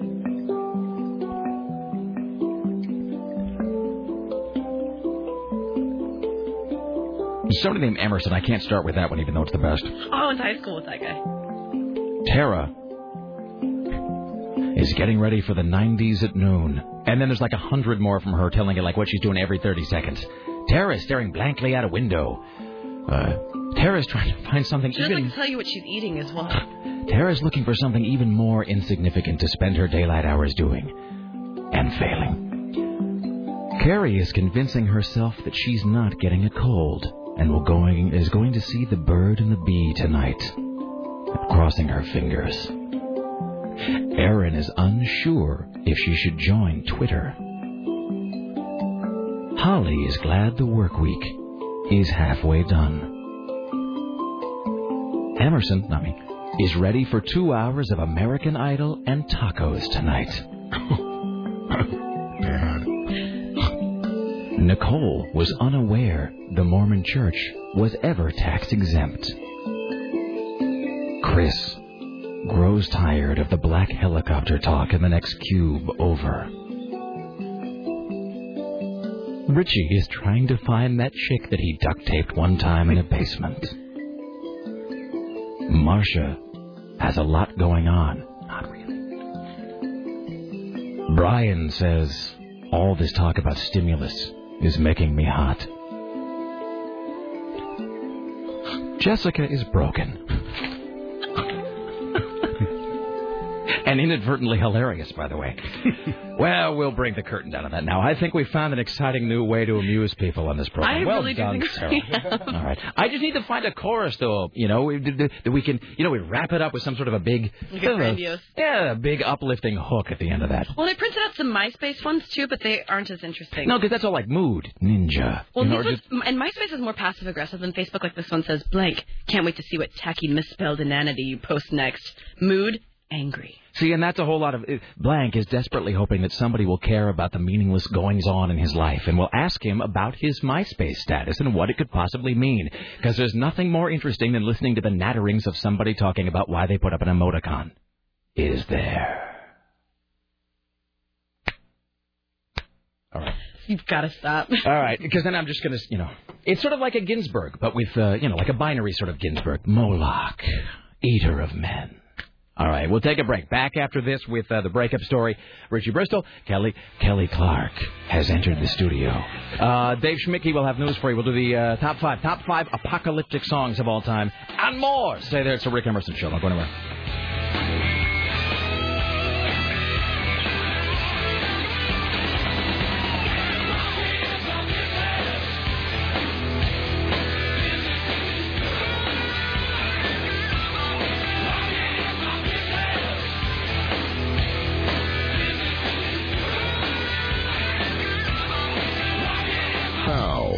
The CBS Radio Center in downtown Portland, this is the news.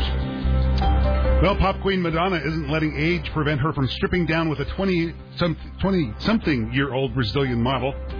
UsMagazine.com reports 50 year old Madonna will be featured in a 46 page provocative photo shoot in the March issue of W Magazine. Nothing- 46 page? No one wants to see that. That is I the know. thing that no one is asking to see. I, I know. She's in a series of sexy poses alongside Jesus Luz, who is rumored to be 22 years of age. And this is a su- surprise to absolutely no one. The pictures tell the story of a powerful, sexy woman playing with her young boy toy in a Rio de de Janeiro hotel. Stop. I can. Not you. Just embarrassing. Madonna. It really, and don't get me wrong, I love Madonna. I really do. But first of all, the rumored to be 22, that doesn't make any sense. Like, that's a that's a rumor that doesn't.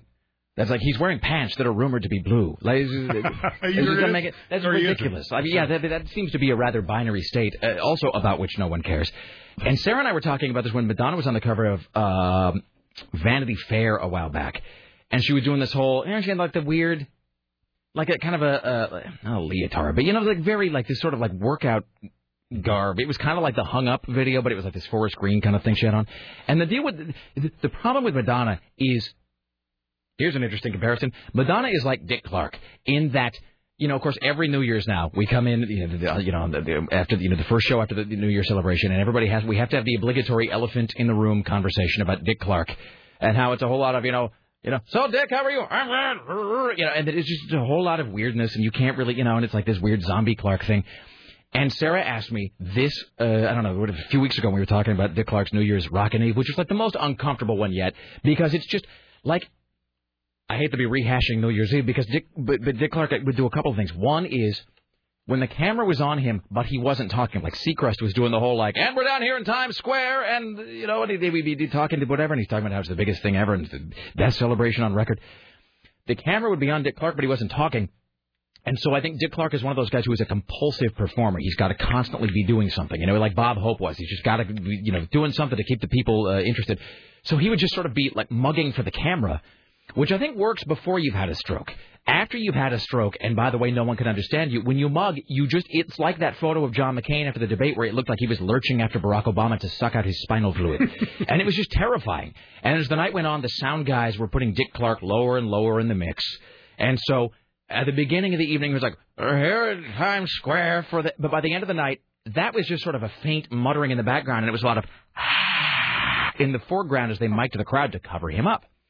Sarah says, why why doesn't he quit? And I said, because like you just think about him as being the guy in television. The reality is he's a huge player in the entertainment industry. He's a massively he's a powerful man, and people don't uh, recognize the empire that Dick Clark has, and that there's just no one powerful enough to tell him no. There's no one who has the authority to sit him down and be like, look, like you got to like it's time to go, friend. You, you got to get out. Same thing with Madonna. There is no one who can sit her down and get through to her that like you got to stop dressing like you are a 21 year old gymnast. It's not working. And so on the front of this Vanity Fair magazine, it was like she was just what is it that the was it Guy Ritchie said that having relationships with, with her was like being with a piece of gristle? Mm-hmm. I mean, and I can really see where he's coming from there. And she needs to start doing these sort of the older, sophisticated kind of couture look. I mean, that's the thing she could pull off because she's a very stylish woman. Which she won't, because then she'd have to come to terms with the fact that she's aging. Exactly. She won't. That's Well, the thing. And if you hear the, the name of her new tour, you know she clearly is not getting that message. Sticky and Sweet Tour. Oh. All right. I'll take tired and obvious tour. And also hi to Kelly Clark. Hello, Kelly Clark. How are you? Hey guys, I'm doing well. All right. Uh, Kelly Clark from Willamette Week joining us uh, today. Yes. How are you today, Kelly Clark? I'm doing great. I was waiting for for for you know Rick to say something pithy, but then it just sort of went out nowhere. No, no, no. I uh, no. Rick Emerson is feeling strangely magnanimous. Uh, so, are we going to do the You breakup thing sound. here, and then we'll and then we'll talk to uh, Kelly No, about we're gonna- Willamette? No, we're going to do We can do news, more news, than then the breakup thing. Then break, then All right. Kelly, then Excellent. top five. All right. We're now reaching. We're just reaching that critical mass of people in the studio, and there's like only so many bright, shiny objects before I just become terminally confused. So, ladies and gentlemen, once again with the news, Dave Schmidtke. Well, residents in a rural area of Darwin, Australia have renamed their street Dildo Boulevard after 30 sex toys were found lying in front of a house on Friday morning. Robert Johnson and Laurel Bates discovered the mysterious toys as they left for work in the morning. It's a real mystery, that's a quote. We have no idea where they came from. What is his name? Uh, it's Robert Johns and Laurel Bates. All right. This is my favorite part, though. Um, there's there's a quote from one of them, and I this is I think what stands out to me. I know they aren't new; they look used. Uh, okay. How would you know? You know, I don't really, I don't really know the answer to that. Because then, as soon as I start, then I just picture Buster Bluth, uh, kind of going, ah, uh, "This one's used. I'm going to put it in the pots and pans setting." I'm confused though, but they named a street after this. Well, they I had was a a little fun. They colloquial. just- Uh, Ah. you know, they thought for the I'm heck saying, of it. you know, if it snows, you don't name, you know, your street Blizzard Alley. no, uh, no, but I, I think I don't think it was like an official. This wasn't uh, like a governmental thing. This is just No. sort of They just painted over an existing sign with paint. like a felony flats uh, kind of a thing. Just sort of a, what the local townspeople call. By the way, just and and both these mics work. This is kind of awkward. well, that one has the weird hum on it, but don't- it's it- okay. It, didn't last time. All right, well, let's pot up mic number three. Well, you're Well, doing there's the hum, but Am it's I okay. humming? Well, yeah, no, no, that's fine. We'll work, we'll work past it. Don't worry about it. Um, but do um, Rick Emerson is asking Sarah Dillon to send him a reminder about the humming microphone.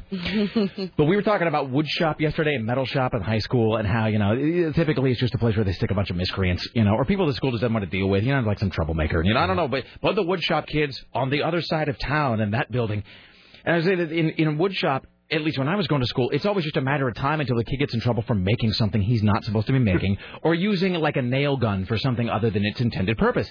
And so Richie puts up on the screen. Let me ask you this, Dave. Maybe you spent some time with Richie now. Uh, fill in this sentence. This is something Richie told me yesterday. Richie said, "I got expelled from woodshop class for making a blank." Um, bong. See, that is exactly what I was going to say. That, eh, which is that is correct, is it not? Yeah. All right. So Richie Wow. made a bong. The best part is, I asked Sarah the same question. I go, Sarah, like fill in the blank here. Richie Bristol was expelled from woodshop class for making a blank on school time, and Sarah goes, I don't know, dildo, which is which is like I guess equally plausible given uh, Richie, but also sort of disconcerting because then you're just thinking about a big splintery sex aid. Not in the eighth Oh. grade, though. I was still a virgin. All right. Well, enough. Thanks, Richie. Ladies and gentlemen, Dave uh, Dave Schmidtke. Needed to know that. Thank you, thank you, thank you. Well, you know, the scary thing about this is, uh, uh, you know, on Friday morning, the number of dildos laying on the street had uh, decreased. And the, other, the next quote is, yeah, some of the bigger ones are gone. All right. Uh, you should know at this point that that uh, cupboard, that sort of storage area behind Sarah, at one point was filled uh, with a whole bunch of uh, sexual aids and uh, lubricants uh, from one of our many fine sponsors. They dropped off a big box of porn for us at one point and just sexual stuff and left back there. And Sarah and I went like as a gag. We had, you know, like, there was this like, how do I put this? It was um, uh, a lubricant designed for a very specific sexual act. Oh, the one that was in here for like months. Yes, and it was cherry flavored, which sort of raises all kinds of And then it, one day the questions as well. disappeared, right? Well, we were and we sort of had it on there like, hey, look at this. It's a it's a wacky it's a wacky lubricant meant Mm. for a special kind of forbidden love. It's still next to my bed. And we- yes, and so one day it was just And gone. And then Richie goes, oh, I got that at home. And it was like he'd taken it home because he needed it for something or He other. was hungry. Just like Yeah. the, well, it's like the Sarah Palin blow up doll vanished. And we found out now that Richie keeps his cash in the most private of places uh, in the Sarah Palin doll. So, No one will look there. No. All right. Uh, uh, let's do one more and then we'll do uh, the breakup story here. Well, yeah, okay, let's see here. An all day argument over the, and this is in Farmington, uh, Mass, an all day argument over the public library's operating hours turned violent Saturday when a Massachusetts man struck his living girlfriend and forbade her from leaving the home. Gildazio Costa faces charges of domestic assault and battery, threats, kidnapping, and forced confinement after he repeatedly struck his girlfriend Saturday evening. Again, police say the argument started over the operating hours of the library. This argument started around 11 a.m. and continued until 4 p.m. And you know, it goes into a bunch of details here, which is just domestic violence, and it's just it's just really ugly. But again, the basis of this story being But I mean, does it specify the nature of the dispute? I mean, like the actual. They were arguing about the hours of when the library was open. But I mean, how?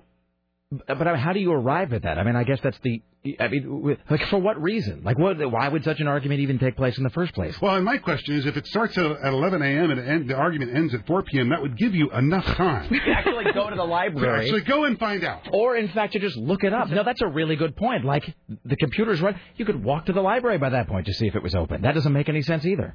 Yeah, All right. Uh, it's Yeah. just weird. And I'm sorry to end the news quotient on that on the goofy story. Well, no, yeah, but Horrible here's the thing: is like, uh, look, we all know this is true too. That in stories about, uh, I don't care whether it's domestic violence, bar brawl, whatever. In stories about one person hitting another person, there is always one participant in that story, sometimes two, that is deeply stupid, like in just the most incurable way. Do you know what I mean? Mm-hmm. Because it's always like two brothers, and they're sitting there and they're fighting about like, you know, wh- where'd you have the clicker? You know, because they can't, quite, you know, because they can't figure out how to change channels or something. I mean, there's always one person in that story that really is just like it's a big echo chamber on top of their shoulders. I mean, you know it's true. So, all right, ladies and gentlemen, it is that time once again for another ProFlowers.com Happy Valentine's Day or not breakup story. Uh, go to 970.am, click on the banner that says Happy Valentine's Day or not. If we read your breakup story on the air, you win a $75 gift card to ProFlowers.com. And go to proflowers.com, click the microphone in the upper right hand corner, type in my last name, Emerson, E M E R S O N, or call 1 800 ProFlowers and tell me you heard it on this show for a fantastic deal. It is uh, proflowers.com. So I'm going to start with the uh, the listener submission today, which again, because we're picking these randomly, not sort of uh, based on the story, it is kind of just, uh, it's luck that we've had some really kind of staggering tales to tell, but these are being picked randomly. So I'll read this one, then we'll transition into the latest story from Richie Bristol.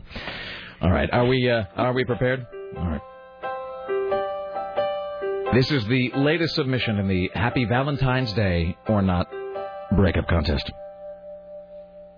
And again, I, I, I really want to just sort of undersell this one because it's just randomly picked and it's Why are we randomly picking them? Why don't we just pick?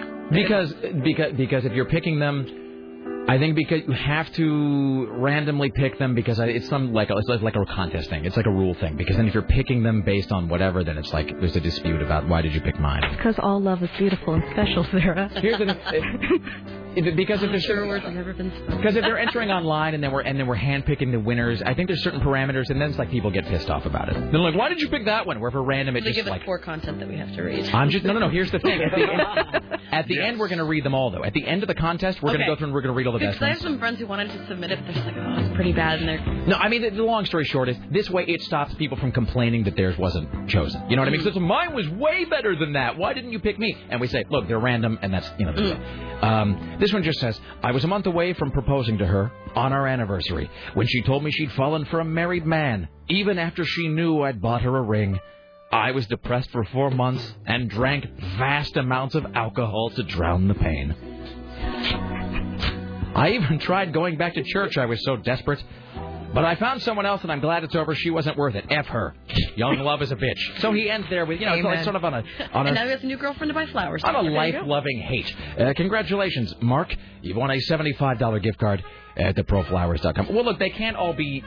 They can't all be the woman who found a penis pump, uh, like hidden in the basement of the house, and then found her husband uh, canoodling with a hooker. So, uh, for that we have Richie Bristol. Hello, Richie. Hello. All right. Are we uh, prepared for your uh, your next anecdote? Sure. All right. It's called Full Moon. All right. From what period of your life does this story come? Uh, beyond, uh, what do they call it? Statute of limitations. Okay. And by Statute they, of limitations. Isn't that like seven years? well, first of all, I don't know. Secondly, maybe you should uh, give give this like another moment of consideration while we're discussing this. And thirdly, you, you mean they, as in the authorities who would come and imprison you? No, it was just, it was just. So Okay. trying to be Uh, More yeah. wackiness. Okay, go ahead. Many, many moons ago, once again I lived with an exotic dancer. Imagine that. Is there a trend here? Yes. I used to date and live with strippers. That was long, long ago. Three out of the many strippers I dated were well known, spotlight types, so well known that they appeared on the covers of some Portland infamous magazines, like of the exotic type. But the weird thing about some dancers, some, not all, but some are sometimes dishonest. One claimed to be a receptionist, another claimed to be a phone operator, and another a graveyard call center rep. I dated what I thought were normal girls. To find out later, they were all actually strippers. Some of the stories I have are so crazy that I don't believe it would be right to read on the air, and some of that would some that would inevitably make everyone everywhere not look at me the same again. I think seriously, the Oh, no. ship has sailed and struck a coral reef and sunk and been discovered by archaeologists in the future. But worse than this. Okay. Examples range from the with a fight with baby bottles to jamming a pencil in my leg to make a point. But here's just a quickie. One night in a house where I lived with a blondie with D's, in which whom I had only broken up with the day before, but still lived with while packing to move out and away. Syntax is hurting my head. This is a different one that you moved in with and moved out. Okay. I woke up in the middle of the night to find her laying on the couch with another man, so silently spooning as looking as in love. As Have you, as ja- if in have you translated this from Japanese? as looking as if in love. Okay. Until the blondie spooning man, so silently sleeping, was woken by screams of passion and fists of fury. Until finding himself walking naked down the street, shoes in hands, fat lip, black eyes, and the feeling of what a young boy feels like after a spanking from his daddy. He was sorry, so sorry, yes, so sorry, for bringing this man to a den to face the wrath of a man with red eyes and horns that defended his love on a full moon night. The end. It's like a triple X haiku. That was I'm so confused. I don't Were understand you anything. anything with horns and red eyes? And what do you? What kind of daddy is spanking you in the face? I don't understand. Nick? Oh, Here, you want to read it again? No, No. no, no, no. Please never read that again. Okay. He's Richie Bristol, ladies and gentlemen. Yay. All right, well done. Thank you. You may go now.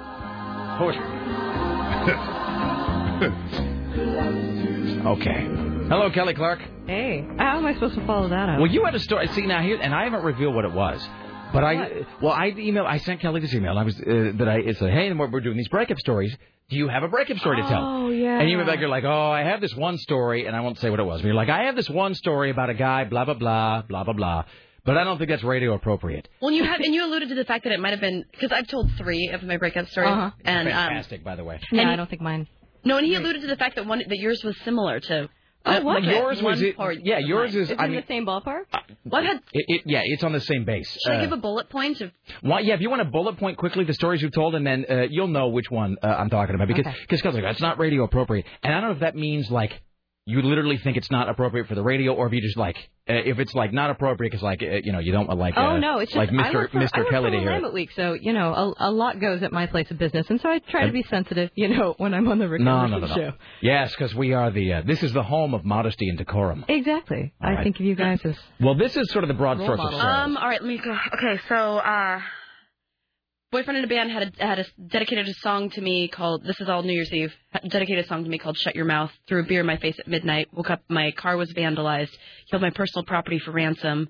And this other one uh, asked me after a month if I wanted to have a threesome. Uh, he then bought uh, a dildo molding kit with his ex-girlfriend who he had never used it with, and he asked if I would, uh, in fact, be interested in molding his whatever. Um, and then there was the lying about his ex-girlfriend being in town kind of thing. That that was just the whole. Yeah, number two, uh, eerily similar, although it involves two different uh, events in my life. Number Speed. one, had a guy, uh, yeah, had a guy I was dating ask if I would have a threesome with him and his best friend, and then His- dumped me afterwards when I said no. Wait, best oh, friend. see, mine wanted a girl. He's just like, hey, I oh know this no, suicide he wanted girl. his best friend who was a guy, and I wasn't so much weirded out by it. It was the timing. It was the idea, like, isn't that something you do like 20 years after you're How married? long and you're you trying guys to All right, I was going to say now. We have to go back to the beginning. Oh, me So- too. Yeah, just a couple months. Oh my God, we should exchange names and see I know. the same person. And I actually understand the dildo molding kit as well, but I was reviewing one for Willamette Week and then accidentally left it on the Portland streetcar. And you made my- someone very and happy. And my boyfriend never got to use it. So that actually was a potential breakup, but he took me back. All right, so wait, so, so let's back up for a second. So, uh, so the the th- threesome thing. So you're dating some guy. Yeah, and this- not how, for very long. How long had you been together? I think a couple months, and I was visiting him, and they were having a raucous party, and it was a, definitely a good time. And he was well into his cups and decided that this was the time that we should share our love with his best friend of many years. So uh, you know, I just I think that we've got a really uh, sensitive, tender love, and I think that you are it would be a, better with more body parts. a delicate jewel and a flower that I wish to treat with the utmost of uh, respect and adoration because I think that you are really the embodiment of all that is angelic. And so, Bob and I would like to double team you. exactly. I mean- like a recording of the night. But I mean, is it like so? The best friend was a guy. Yes. Was it? The, do you think it was the the guy, the best friend's idea, or he, or you, your then boyfriend's idea? I think it was the boyfriend. And I, I don't know if I would call him my boyfriend. I, I, The guy I you were definitely after this, Yeah. I wouldn't call him that. But yeah, and then a couple weeks later, all of a sudden, we weren't meshing well. We weren't we weren't working. I think we were looking for different things, and mostly he was looking. well, he for was looking to see his things, friend's plural. penis. I Yeah. mean, that's clearly. I the, told them that they could, you know, that, that that's probably where it needed to go. I think I yelled that at some point that But the it- two of them ought, just ought to be together. well, that's the thing. Like it's like it's that he dumped you when you wouldn't do it is the thing that's yeah. not that the other You know, and maybe you know, it wasn't. Maybe there's uh, ten million other horrible things about me, but I'm assuming that was at the top of the list. Jesus. Well, the, the thing about uh, you know when when when Sarah uh, when the guy asked Sarah about that. So uh, you ever? Uh, No, he kept asking me, he's like, so what kind of girls are you attracted to? And I'm like, I'm not attract- attracted to girls, dude. I'm like, I don't have a type. Like, Mm-hmm. he's like, no, but what kinds do you find pretty? I'm like, I, I don't, you know, like, they're fine looking. I don't have, like, a certain type. And then he just whips out the whole, like, oh, I have this friend who's a suicide girl who he had slept with before. Oh, well. Which is very classy. And it's like, oh, great. So this guy I'm newly dating is not telling me he wants to sleep together again with this. But it's like the, the way that was actually phrased was the thing that look, and I'm like I'm a dumb guy. Don't get me wrong. Like Mhm. I'm I'm like off the charts dumb. But I think if I remember correctly, this the, guy had already done some other jackhole thing where it's like he just you know he'd put his foot like right in it, and it's and I as I told Sarah like okay guys are essentially one-celled organisms and sometimes not even that, and it's like you, know they get one free shot because they're just dumb animals. I mean you know it's like guys are like puppies. You know you get like okay there's your one. Now we've learned. Don't do that again. Mm-hmm. But the guy's like, so anyway, but so then you wouldn't ever like have a like a threesome with me and another girl? And I give all guys who do that, that same voice, but and so like, no, you know, it's not that's not my not my scene. I'm not into the idea. It's just not for me. And and and he goes, okay, so you wouldn't have like a type or nothing. And she says, no, no, no, I would not have a type, friend. And but then Sarah, of course, being uh, you know being a an intelligent woman, and this guy being you know a guy, A guy. Sarah says, the oldest trick in the book. Well, uh, well, what about you, Bob? Uh, I mean, do you have a woman in Did mind? you have somebody in mind? I mean, it's all right. You can And sleep the with me. answer is no. Yeah, and he didn't even hesitate. He's like, yes, I do. He's like, well, uh, you know that suicide girl I was no, talking about earlier. he I'm like, thought that he had talked you into it. That his honeyed words had just sent you over the edge Oh. exploration. I couldn't heaven. control myself. Yeah, exactly. So anyway, Man, so there Sarah. So don't feel as I'm Is- saying. Does don't your person bad. live in town? Uh, he lived in uh, no a town a, a little while. Okay. a little whiles away. So we didn't have to run into each other often, or his you know soon would be boyfriend. I don't know.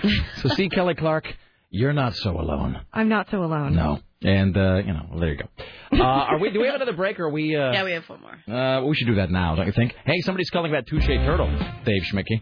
Ah, excellent. We'll take a break. Back after this, more from uh, Kelly Clark, more from Dave Schmidtke. Coming up at 3, Tom Leykis, Mike O'Meara Show at 7, and Phil Hendrie at 11 p.m. Uh, stay there. The Rick Emerson Show continues next. Don't go anywhere.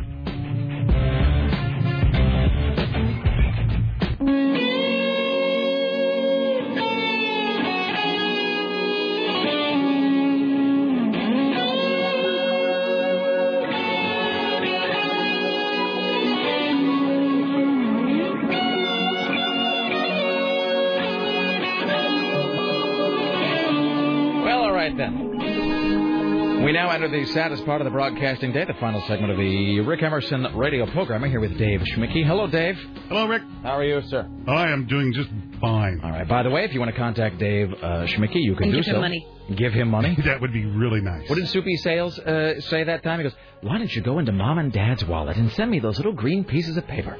Um, don't do that if you're listening to me. Um, it is at D Schmidtke. That is D S C H M I T K E at Comcast.net. Very good. Ah, that's what I'm talking about. Um, because you have a, you are putting together a, uh, a, a television project for the people. That's right. We're working on putting together another home improvement garden show to air on some station somewhere at some time. Getting closer every day. I, I think.